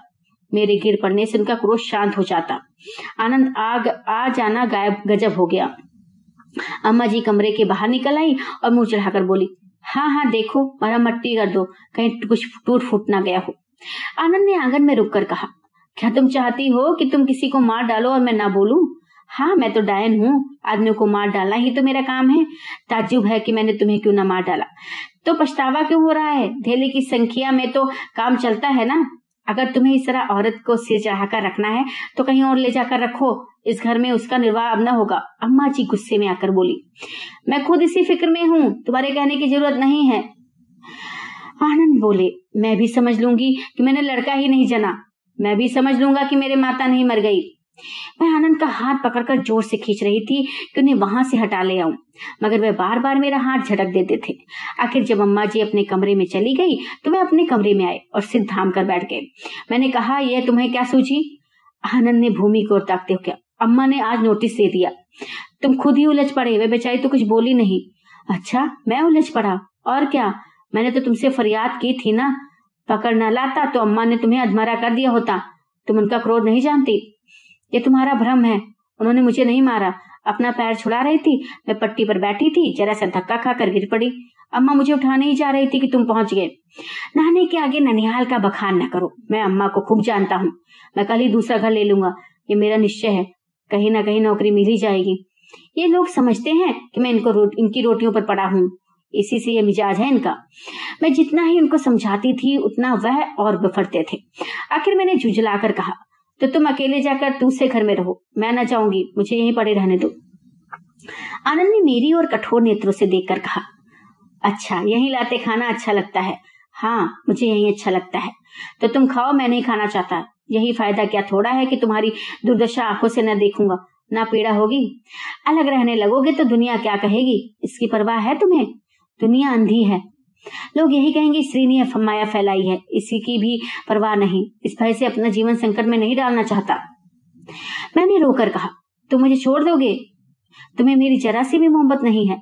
बहन और किसी समय इस प्रेम आग्रह से भरे हुए शब्दों ने न जाने क्या कर दिया होता। ऐसे ही आग्रहों पर रियाज से मिटती हैं। नाते टूटते हैं रमणी के पास इससे बढ़कर दूसरा अस नहीं। मैंने आनंद के गले में बाहें डाल दी थी और उनके कंधे पर से रखकर रो रही थी।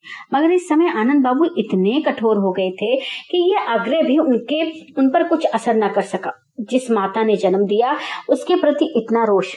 हम अपनी माता की एक कड़ी बात नहीं सह सकते। इस आत्म अभिमान का कोई ठिकाना नहीं है। यही वे आशाएँ हैं जिन पर माता ने अपने जीवन के सारे सुख विलास अर्पण कर दिए थे।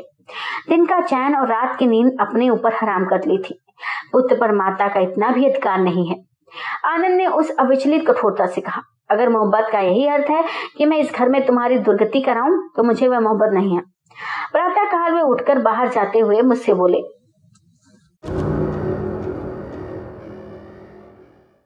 नमस्कार स्टोरी विद नीति में आपका स्वागत है। तो ये सुनते हैं मुंशी प्रेमचंद जी की कहानी तो सखिया का आखिरी भाग। मेरे साथ यानी आपकी अपनी नीति के साथ। काल में उठकर बाहर जाते हुए मुझसे बोले, मैं जाकर घर ठीक किया आता हूँ, तांगा भी ले आता हूँ तैयार रहना। मैंने दरवाज़ा रोकर कहा, क्या अभी तक क्रोध शांत नहीं हुआ? क्रोध की बात नहीं, केवल दूसरों के सिर से अपना बोझ हटा लेने की बात है। ये अच्छा काम नहीं कर रहे हो। सोचो माता जी को कितना दुख होगा। ससुर जी से भी तुमने कुछ पूछा नहीं। उनसे पूछने की ज़रूरत नहीं है। करता धरता जो कुछ है, वह अम्मा जी हैं। दादाजी मिट्टी के लौंदे हैं। घर के स्वामी तो हैं। तुम्हें चलना है या नहीं, साफ़ कह दो। मैं तो अभी न जाऊँगी। अच्छी बात है। लात खाओ यहाँ बैठ के फिर। मैं कुछ नहीं बोली। आनंद ने एक क्षण के बाद फिर कहा तुम्हारे पास कुछ रुपए हो तो मुझे दो। मेरे पास रुपए थे, मगर मैंने इनकार कर दिया। मैंने समझा शायद इसी असमंजस में पढ़कर वह रुक जाए, मगर उन्होंने बात मन में ठान ली थी। खिन होकर बोले, अच्छी बात है, तुम्हारे रुपयों के बगैर भी मेरा काम चल जाएगा। तुम्हें ये विशाल भवन, ये सुख भोग, ये नौकर चाकर, ये ठाट बाट मुबारक हो। मेरे साथ क्यों भूखी मरोगी? वहाँ ये सुख कहाँ मिलेगा तुम्हें? मेरे प्रेम का मूल्य ही क्या? ये कहते हुए वे चले गए। बहन, क्या कहूँ? उस समय अपनी बेबसी पर कितना दुख हो रहा था। बस यही जी में आता था कि इमराज आकर मुझे उठा ले जाए। मुझे कल कलिंकनी के कारण माता और पुत्र में ये वैमनस्य हो रहा था। जाकर अम्मा जी के पैरों पर गिर पड़ी और रो रो कर आनंद बाबू के चले जाने का समाचार कहा। मगर माता जी का हृदय जरा भी न पसीचा। मुझे आज मालूम हुआ कि माता भी इतनी वज्र हृदयता हो सकती हैं। फिर आनंद बाबू का हृदय क्यों ना कठोर हो? अपनी माता ही पुत्र हैं। माता जी ने निर्दयता से कहा तुम उसके साथ क्यों नहीं चली गई? जब वह कहता था, चला जाना चाहिए था, कौन जाने यहाँ मैं किसी दिन तुम्हें विष दे दूँ तो? मैंने गिड़गिड़ा कर कहा, अम्मा जी, उन्हें बुला भेजी आपके पैरों पड़ती हूँ, नहीं तो कहीं चले जाएँगे। अम्मा जी उसी निर्दयता से बोली, जाए, चाहे जहाँ रहे, वह कौन मेरा कौन है? अब तो जो कुछ हो, तुम हो। मुझे कौन गिनता है? आज जरा सी बात पर ये इतना चिल्ला रहा है। और मेरी अम्मा जी ने मुझे सैकड़ों ही बार पीटा होगा। मैं भी छोकरी ना थी, तुम्हारी उम्र की थी। पर मजाल न थी कि तुम्हारे दादाजी से किसी के सामने बोल सकूँ। कच्चा ही खा जाती, मार खाकर रात भर रोती रहती थी, पर इस तरह घर छोड़कर कोई न भागता था। आज के कल लौंडे प्रेम करना नहीं जानते। हम भी प्रेम करते थे, पर इस तरह नहीं कि माँ बाप छोटे बड़े किसी को कुछ न समझे। ये कहती हुई माता जी पूजा करने चली गई। मैं अपने कमरे में आकर नसीबों को रोने लगी। यही शंका होती थी कि आनंद किसी तरह की तरफ़ की राह न ले। बार बार जी में सोचता था कि रुपए क्यों ना दे दिए। बेचारे इधर उधर मारे फिरते होंगे। अभी हाथ मुँह में भी नहीं धोया था, जलपान भी नहीं किया होगा। वक्त पर जलपान ना करेंगे तो जुकाम भी हो जाएगा। और उन्हें जुकाम होता है तो हरारत भी हो जाती है। महरी से कहा, जरा जाकर देख तो बाबूजी कमरे में है कि नहीं? उसने आकर कहा, कमरे में तो कोई नहीं है, खूटी पर कपड़े भी नहीं है बहू जी मैंने पूछा, क्या और कभी इस तरह अम्मा जी से रूठे हैं? महरी बोली कभी नहीं। बहू ऐसा सीधा तो मैंने लड़का ही नहीं देखा था। मालकिन के सामने कभी सिर नहीं उठाते थे। आज ना जाने क्यों चले गए? मुझे आशा थी कि दोपहर को भोजन के समय वो आ जाएँगे, लेकिन दोपहर कौन कहे, शाम भी हो गई। और उनका पता नहीं। सारी रात जागती रही, द्वार की ओर कान लगे थे। मगर रात भी उसी तरह गुजर गई। बहन, इस प्रकार पूरे तीन दिन बीत गए। उस वक्त तुम मुझे देखती तो पहचान न सकती। रोते रोते आँखें लाल हो गई थी। इन तीन दिनों में एक पल भी नहीं सोई और भूख का तो ज़िक्र ही क्या। पानी तक न पिया। प्यास ही न लगती थी। मालूम होता था, देह में प्राण ही नहीं है। सारे घर में मातम सछाया हुआ था। अम्मा जी भोजन करने दोनों वक्त जाती थी। पर मुँह जूठा करके चली आती थी। दोनों नंदों की हँसी और छुहर भी गायब हो गई थी। छोटी ननन जी तो मुझसे अपना अपराध क्षमा कराने आई। चौथे दिन सवेरे रसोई ने आकर मुझसे कहा, बाबूजी तो अभी मुझे दशवा घाट पर मिले थे। मैं उन्हें देखते ही लपक कर उनके पास आ पहुँचा और बोला, भैया, घर क्यों नहीं चलते? सब लोग घबराए हुए हैं। बहू जी ने तीन दिन से पानी तक नहीं पिया। उनका हाल बहुत बुरा है। ये सुनकर वह कुछ सोच में पड़ गए। फिर बोले बहू जी ने क्यों दाना पानी छोड़ रखा है? जाकर कह देना, जिस आराम के लिए उस घर को न छोड़ सकी, उससे क्या इतनी जल्दी जी भर गया? अम्मा जी ने उसी समय आँगन में आ गई। महाराज की बातों की भनक कानों में पड़ गई। बोली, क्या है अलगू? क्या आनंद मिला था? महाराज हाँ बड़ी बहू, अभी दशमेश घाट पर मिले थे मुझे। मैंने कहा, घर क्यों नहीं चलते? तो बोले, उस घर में मेरा कौन बैठा हुआ है? अम्मा, कहा नहीं और कोई अपना नहीं है तो स्त्री तो अपनी है। उसकी जान को क्यों लेते हो? महाराज, मैंने बहुत समझाया बड़ी बहू, पर वह टस से मसना हुए अम्मा, करता क्या है? ये तो नहीं पूछा मैंने, पर चेहरा बहुत उतरा हुआ था। अम्मा जो जो तुम बूढ़े होते तो शायद सठियाते जाते हो। इतना तो पूछा होता कहाँ रहते हो, कहाँ खाते हो, कहाँ पीते हो। तुम्हें चाहिए था उसका हाथ पकड़ लेते और खींच कर ले आते? मगर तुम नकम हरामों को, नमक हरामों को अपने हलवे माने से मतलब चाहे कोई मरे ची दोनों वक्त बढ़ बढ़ कर हाथ मारते हो और पूछो प्रताप देते हो। तुम्हें इसकी क्या परवाह कि घर में कोई दूसरा कोई खाता है या नहीं? मैं तो परवाह ना करती, वह आए या ना आए, मेरा धर्म पालना पोसता था, पाल पोस दिया, अब जहाँ चाहे तहाँ रहे। इस पर बहू का क्या करूँ, जो रो रो कर प्राण दे डालती है। तुम्हें ईश्वर ने आँखें दी है ना, उसकी हालत देख रहे हो ना? क्या मुँह से इतना भी ना फूटा कि बहू अंजल त्याग किए बड़ी हुई है? महाराज बहुजी नारायण जानते हैं, मैंने उनसे बहुत समझाया, उन्हें बहुत बताया, मगर वह तो जैसे भागे जाते थे। फिर मैं क्या करता? अम्मा, समझाया नहीं अपना सिर? तुम समझाते और मैं यूँ ही चला जाता। क्या सारी लच्छेदार बातें मुझे से करने को हैं? इस बहू को मैं क्या कहूँ? मेरे पति ने मुझसे इतनी बेरुखी की होती तो मैं उसकी सूरत ना देखती, पर इस पर उसने न जाने कौन सा जादू कर दिया है। ऐसे उदासियों को तो उल्टा चाहिए तो उन्हें तिगनी का नाच नचाए। कोई आध घंटे बाद कहा ने आकर कहा, बाबूजी बाबूजी घर में आकर बैठे हुए हैं। मेरा कलीजा धक धक करने लगा। जी चाहता था कि जाकर पकड़ लाऊं, पर अम्मा जी का हृदय सचमुच बच रहा है। बोली, जाकर कह दे, यहाँ उनका कौन बैठा है? जो आकर बैठे हैं, मैंने हाथ जोड़कर कहा। अम्मा जी, उन्हें अंदर बुला लीजिए, कहीं फिर ना चले जाए। अम्मा, यहाँ उनका कौन बैठा हुआ है जो आएगा? मैं तो अंदर कदम न रखने दूँगी। अम्मा जी तो बिगड़ रही थी, उधर छोटी ननन जी जाकर आनंद बाबू को लाई सचमुच उनका चेहरा उतरा हुआ था, जैसे महीनों का मरीज़ हो। ननन जी उन्हें इस तरह खींचे लाती थी जैसे कोई लड़की ससुराल जा रही हो। अम्मा जी ने मुस्कुरा कर कहा, इसे यहाँ क्यों लाई? यहाँ इसका कौन बैठा हुआ है? आनंद से झुकाए अपराधियों की भांति खड़े हुए थे। जबान न खुलती थी अम्मा जी ने फिर पूछा, चार दिन से कहा थे? कहीं नहीं, यही तो था। आनंद ने कहा, खूब चैन से रहे होगे, अम्मा ने कहा। आनंद जी हाँ कोई तकलीफ़ ना थी। अच्छा वह तो सूरत ही से मालूम हो रहा है। नंदन जी जलपान के लिए मिठाई लाई, आनंद मिठाई खाते, इसमें झेप रहे थे कि मानो ससुराल आए हों। फिर माता जी उन्हें लिए अपने कमरे में चली गई। वहाँ आध घंटे तक माता और पुत्र में बातें होती रही। मैं कान लगाई हुई थी पर साफ़ कुछ सुनाई नहीं देता था। हाँ ऐसा मालूम होता था कि कभी माता जी रोती है और कभी आनंद। माता जी जब पूजा करने निकली तो उनकी आँखें लाल थी। आनंद वहाँ से निकले तो सीधे मेरे कमरे में आए। मैं उन्हें आते देख चटपट मुँह ढांप कर चार पर रही।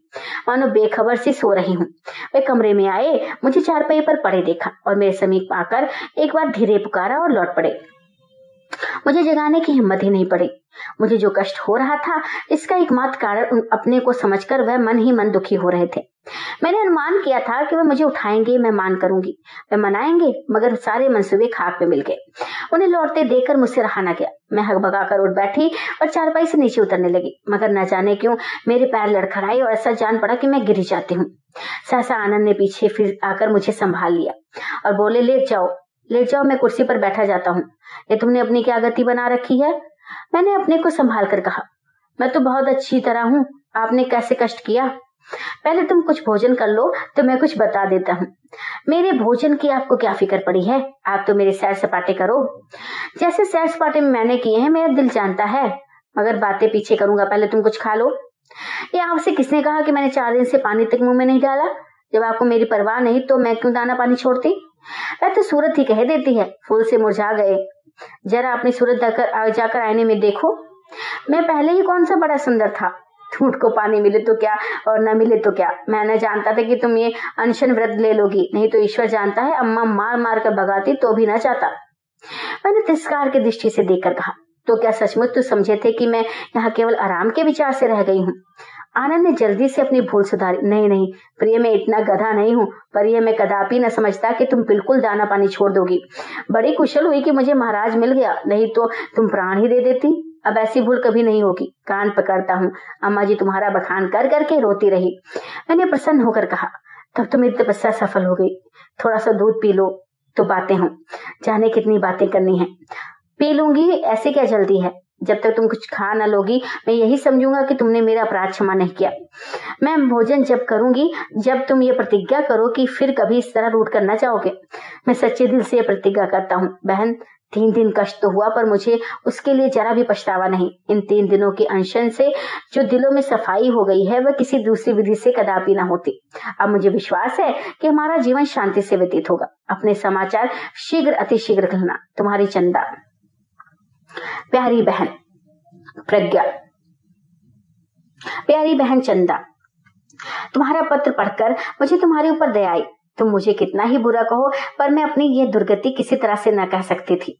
किसी तरह नहीं, मैंने या तो अपने प्राण ही दे दिए होते, या फिर उस सास का मुँह न देखती। तुम्हारा सीधापन, तुम्हारी सहनशीलता, तुम्हारी सास वक्ति तुम्हें मुबारक हो। मैं तो तुरंत आनंद के साथ चली जाती, और चाहे भीख ही न मांगनी पड़ती उस घर में कदम न रखती। मुझे तुम्हारे ऊपर दया ही नहीं आती, क्रोध भी आता है, इसीलिए कि तुम्हें स्वाभिमान नहीं है। तुम जैसी स्त्रियों ने ही सासों और पुरुषों का मिजाज आसमान पर चढ़ा दिया है। जहन्नुम में जाए ऐसा घर, जहाँ अपनी इज़्ज़त नहीं। मैं अपने पति प्रेम भी प्रेम भी इन दामों में न लू। तुम्हें उन्नीसवीं सदी में जन्म लेना चाहिए था। उस वक्त तुम्हारे गुणों की प्रशंसा होती। इस स्वाधीनता और नारी तत्व के नवयुग में तुम केवल प्राचीन इतिहास हो ये सीता और दमयंती का युग नहीं है। पुरुषों ने बहुत दिनों तक राज्य किया, अब स्त्री जाति का राज होगा, मगर अब तुम्हें अधिक ना कुछ अब मेरा हाल सुनो। मैंने सोचा था, पत्रों में अपनी बीमारी का समाचार छपवा दूँगी, लेकिन फिर ख्याल आया, समाचार छपते ही मित्रों का तांता लग जाएगा। कोई मिजाज पूछने आएगा, कोई देखने आएगा। फिर मैं कोई रानी तो हूँ नहीं कि जिसकी बीमारी का बुलेटिन रोज़ाना छपा जाए। न जाने लोगों के दिल में कैसे कैसे विचार उत्पन्न हो। ये सोचकर मैंने पत्र में छपवाने का विचार छोड़ दिया। दिन भर मेरे चित्त की क्या दशा रही, लिख नहीं सकती। कभी मन में आता, जहर खा लू, कभी सोचती कहीं उड़ जाऊँ। विनोद के संबंध में भांति भांति की शंकाएँ होने लगी। अब मुझे ऐसी कितनी ही बातें याद आने लगी, जब मैंने विनोद के प्रति उदासीनता का भाव दिखाया था। मैं उनसे सब कुछ लेना चाहती थी, देना कुछ नहीं चाहती थी। मैं चाहती थी कि वे आठों पहर भ्रमर की भांति मुझ पर मंडराते रहें, पतंग की भांति मुझे घेरे रहे। उन्हें किताबों और पत्रों में मग्न बैठे देखकर मुझे झुंझलाहट होने लगती थी। मेरा अधिकांश समय अपने ही बनाव श्रृंगार में कटता था। उनके विषय में मुझे कोई चिंता ही नहीं होती थी। अब मुझे मालूम हुआ कि सेवा का महत्व रूप से कहीं अधिक है। रूप मन को मुक्त कर सकता है, पर आत्मा को आनंद पहुँचाने वाली कोई दूसरी वस्तु ही नहीं है सेवा की लाल इस तरह एक हफ़्ता गुजर गया। मैं प्रातः काल मैके जाने की तैयारियाँ कर रही थी। ये घर फाड़े खाता था। कि सहसा डाके ने मुझे एक पत्र लाकर दिया। मेरा हृदय धक धक करने लगा। मैंने कांपते हुए हाथों से पत्र लिया, पर सिरनामे पर विनोद की परिचित हस्तलिपि ना थी। लिपि किसी स्त्री की थी। इसमें संदेह ना था, पर मैं उसे सर्वथा अपरिचित थी। मैंने तुरंत पत्र खोला और नीचे की तरफ़ देखा तो चौंक पड़ी। वह कुसुम का पत्र था। मैंने एक ही सांस में सारा पत्र पढ़ डाला। लिखा था बहन विनोद बाबू तीन दिन यहाँ रहकर बम्बई चले गए। शायद विलायत जाना चाहते हैं। तीन चार दिन बम्बई में रहेंगे। मैंने बहुत चाहा ता, ताकि उन्हें दिल्ली वापस कर दूँ पर वे किसी न किसी तरह राज़ी ना हुए। तुम उन्हें नीचे लिखे पते से तार दे दो। मैंने उनसे ये पता पूछ लिया था। उन्होंने मुझे ताकीद कर दी थी कि इस पते को गुप्त रखना लेकिन तुमसे क्या पर्दा? तुम तुरंत तुरंत तार दे दो। शायद रुक जाए। वह बात क्या हुई? मुझसे विनोद ने तो बहुत पूछने पर भी नहीं बताया, पर वह दुखी बहुत थे। ऐसे आदमी को भी तुम अपना ना बना सकी? इसका मुझे बहुत आश्चर्य है। पर मुझे इसकी पहले ही शंका थी। रूप और गर्व में दीपक और प्रकाश का संबंध है। गर्व रूप का प्रकाश है। मैंने पत्र रख दिया और उसी वक्त विनोद के नाम तार भेज दिया कि बहुत बीमार हूँ, तुरंत आ जाओ।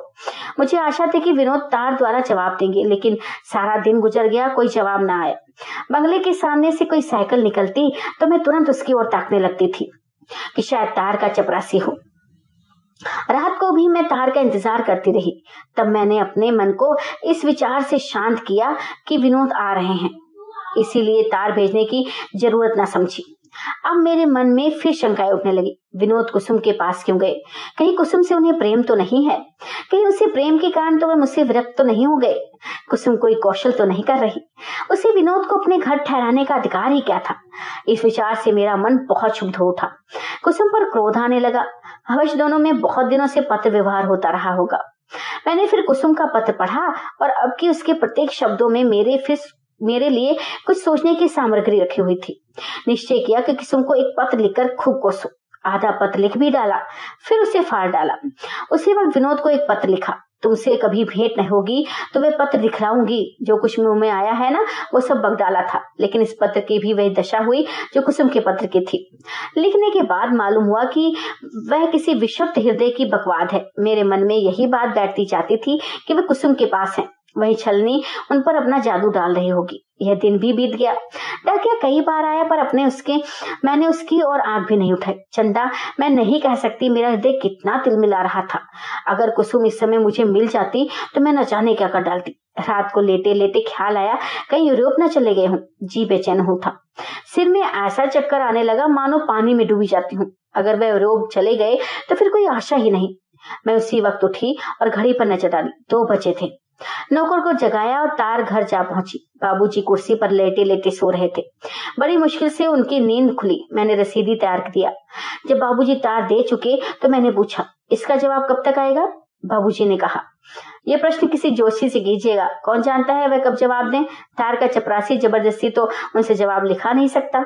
अगर कोई और कारण ना हो तो आठ नौ महीने तक जवाब आ जाना चाहिए। घबराहट में आदमी की बुद्धि पलायन कर जाती है, ऐसा निरर्थक प्रश्न करके मैं स्वयं लज्जित हो गई। बाबूजी ने अपने मन में मुझे कितना मूर्ख समझा होगा। खैर मैं वहीं एक बेंच पर बैठ गई और तुम्हें विश्वास ना आएगा, नौ बजे तक वहीं बैठी रही। सोचो कितने घंटे हुए? पूरे सात घंटे। सैकड़ों आदमी आए और गए, पर मैं मैं जमी बैठी रही वहीं। जब तार का डमी खटकता, मेरे हृदय में धड़कन होने लगती। लेकिन इस भय से कि बाबूजी झल्ला ना उठे, कुछ पूछने का साहस ना करती थी।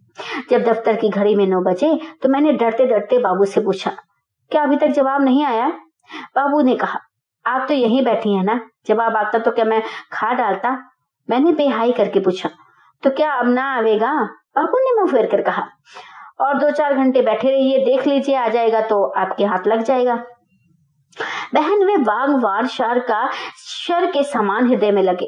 आँखें भर आई, लेकिन फिर में वह टली नहीं। अब भी आशा बंधी हुई थी कि शायद जवाब आता हो। जब दो घंटे गुजर गए, तब मैं निराश हो गई। हाय, विनोद ने मुझे कहीं का न रखा। मैं घर चली तो आँखों से आंसुओं की झड़ी लगी हुई थी, रास्ता न सोचता था। सहसा पीछे से एक मोटर का हॉर्न सुनाई दिया। मैं रास्ते से हट गई। उस वक्त मन में आया, इसी मोटर के नीचे लेट जाऊँ और जीवन का अंत कर दूँ। मैंने आँखें पोछकर मोटर की ओर देखा। भुवन बैठा हुआ था और उसकी बगल में बैठी थी कुसुम।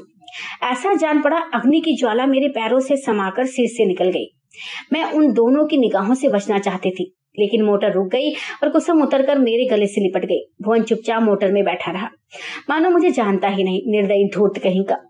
कुसुम ने पूछा मैं तुम्हारे पास जाती थी, बहन। वहाँ से कोई खबर आई? मैंने बात टालने के लिए कहा, तुम कब आई? मोहन के सामने मैं अपनी विपत्ति कथा न कहना चाहती थी। कुसुम अवकार में बैठ जाओ, नहीं मैं चली जाऊँगी। अवकाश मिले तो एक बार चली आना। कुसुम ने मुझसे आग्रह न किया। कार में बैठकर चल दी। मैं घड़ी ताकती रह गई। वह वही कुसुम है या कोई और? कितना बड़ा अंतर हो गया है। मैं घर चली तो सोचने लगी, फ़ोन से इसकी जान पहचान कैसे हुई? कहीं तो ऐसा तो नहीं कि विनोद ने इसे भी मेरी टोह लेने को भेजा हो। फ़ोन से मेरे विषय में कुछ पूछने तो नहीं आई है। मैं घर पहुंचकर बैठी ही थी कि कुसुम आ पहुँची। अब की वह मोटर में अकेली न थी। विनोद बैठे हुए थे। मैं उन्हें देखकर ठिठक गई। चाहिए तो ये था कि मैं दौड़ कर उनका हाथ पकड़ लेती और मोटर से अतार लाती, उतार लाती, लेकिन मैं जगह से हिली तक नहीं। मूर्ति की भांति चल बैठे रही। मेरी माननीय प्रकृति अपना उदन स्वरूप दिखाने के लिए विकल हो उठी। एक क्षण में कुसुम ने विनोद को उतारा और उनका हाथ पकड़े हुए ले आई। उस वक्त मैंने देखा कि विनोद का मुख बिल्कुल पीला पड़ गया है और वो इतने अशक्त हो गए हैं कि अपने सारे खड़े भी नहीं रह सकते। मैंने घबरा कर पूछा, क्यों तुम्हारा ये क्या हाल है? कुसुम ने कहा हाल पीछे पूछना जरा इनकी चौपाई चटपट बिछा दो और थोड़ा सा दूध मंगवा दो। मैंने तुरंत चारपाई बिछाई और विनोद को उस पर लेटा दिया। और दूध तो रखा हुआ था, कुसुम इस पर तो मेरी स्वामनी बनी हुई थी। मैं उसके इशारे पर नाच रही थी। चंदा, इस वक्त मुझे ज्ञात हुआ कि कुसुम पर विनोद को जितना विश्वास है, वह मुझ पर नहीं, मैं इस योग ही नहीं। मेरा दिल सैकड़ों प्रश्न पूछने के लिए तड़फड़ा रहा था। लेकिन कुसुम एक पल के लिए भी विनोद के पास से न टलती थी। मैं इतनी मूर्ख हूँ कि अवसर पाने पर इस दशा में भी मैं विनोद से प्रश्नों का तांता बाँध देती विनोद को जब नींद आ गई, मैंने आँखों में आँसू भरकर कुसुम से पूछा, बहन, इन्हें क्या शिकायत है? मैंने तार भेजा। उसका जवाब भी नहीं आया। रात दो दो बजे एक ज़रूरी और जवाबी तार भेजा। दस बजे तक तार कर बैठी रही, जवाब की राह देखती रही, वहीं से लौट रही हूँ। तभी तुम रास्ते में मिल गई थी। ये तुम्हें कहाँ का मिल गए? कुसुम मेरा हाथ पकड़कर दूसरे कमरे में ले गई और बोली पहले तुम ये बताओ कि भुवन का क्या मामला है? देखो, साफ़ कहना। मैंने आपत्ति करते हुए कहा, कुसुम, तुम यह प्रश्न पूछकर मेरे साथ अन्याय कर रही हो। तुम्हें खुद समझ लेना चाहिए था कि इस बात में कोई सार नहीं है। विनोद को केवल भ्रम हो गया बिना किसी कारण के। हाँ मैं मेरी समझ में तो कोई कारण ना था, मैं इसी, इसे नहीं मानती। ये क्यों नहीं कहती कि विनोद को जलाने चढ़ाने और जगाने के लिए तुमने स्वांग रचा था? कुसुम की सूझ पर चकित होकर मैंने कहा हाँ वह तो केवल दिल लगी थी। तुम्हारे लिए दिल लगी थी, विनोद के लिए वज्रपात था। तुमने इतने दिनों उनके साथ रहकर भी उन्हें नहीं समझा? तुम्हें अपने बनाव संवार के आगे उन्हें समझने की कहाँ फुर्सत थी? कदाचित तुम समझती हो कि तुम्हारी ये मोहिनी मूर्त ही सब कुछ है। मैं कहती हूँ, इसका मूल दो चार महीने के लिए हो सकता है। स्थायी वस्तु कुछ और है ही नहीं। मैंने अपनी भूल स्वीकार करते हुए कहा। विनोद को मुझसे कुछ पूछना तो चाहिए था ना? कुसुम ने असर कहा। यही तो वो नहीं कर सकते। तुमसे ऐसी बात पूछना उनके लिए संभव है। वह उन प्राणियों में है जो स्त्री की आँखें से गिरकर जीते नहीं रह सकते। स्त्री या पुरुष किसी के लिए भी वह किसी प्रकार का धार्मिक या नैतिक बंधन नहीं रखना चाहते। वे प्रत्येक प्राणी के लिए पूर्ण स्वाधीनता के समर्थक हैं।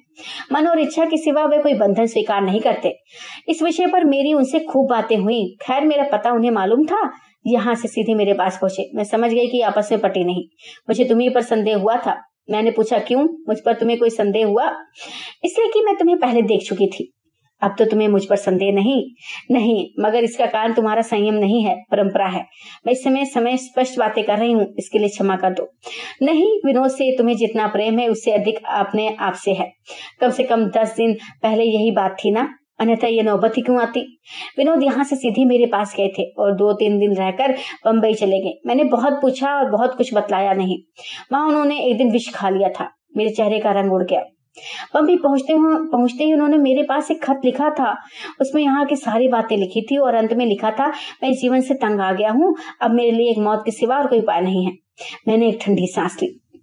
मैं ये पत्र पाकर घबरा गई और उसी वक्त बम्बई रवाना हो गई। जब वहाँ पहुँची तो विनोद का मरण मरण सन हो पाया। मरणानसन पाया। जीवन की कोई आशा नहीं थी। मेरे एक संबंधी वहाँ डॉक्टरी करते हैं। उन्हें लाकर दिखाया तो वे बोले, इन्होंने जहर खा लिया है। तुरंत दवा दी गई। तीन दिन तक डॉक्टर साहब ने दिन को दिन और रात को रात ना समझा। और मैं तो एक क्षण के लिए विनोद के पास से नहीं हटी। बारह तीसरे दिन इनकी आँख खुली। तुम्हारा पहला तार मुझे मिला था, पर उसका जवाब देने की किसी के पास फुर्सत नहीं थी।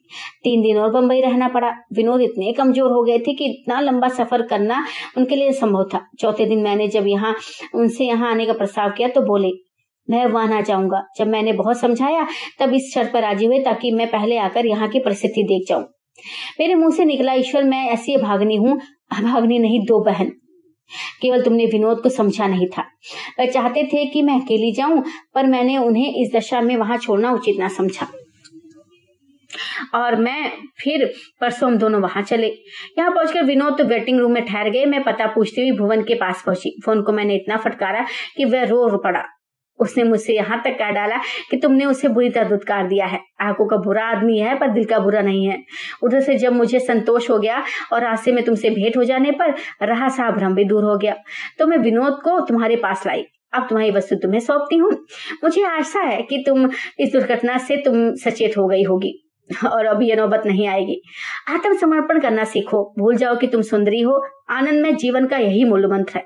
मैं डींग नहीं मारती, लेकिन चाहूँ तो आज विनोद को तुमसे छीन सकती हूँ, लेकिन रूप में मैं तुम्हारे तलुओं के बराबर भी नहीं। रूप के साथ अगर तुम सेवा भाव धारण कर सको तो तुम अजय हो जाओगी। मैं कुसुम के पैरों पर गिर पड़ी और रोती हुई बोली, बहन, तुमने मेरे साथ जो उपकार किया है, उसके लिए मरते दम तक तुम्हारी ऋणी रहूँगी। तुमने न सहायता की होती तो आज न जाने क्या गति होती। बहन कुसुम कल चली जाएगी। मुझे तो अवैध देवी सी दिखती है। जी चाहता है उसके चरण धो धो कर पीऊं। उसके हाथों मुझे विनोद ही नहीं मिले। सेवा का सच्चा आदर्श और स्त्री का सच्चा कर्तव्य ज्ञान भी मिला। आज से मेरे जीवन का नवयुग आरंभ होता है, जिसमें भोग और विलास की सहृदयता और आत्मता की प्रधानता होगी। तुम्हारी प्रज्ञा।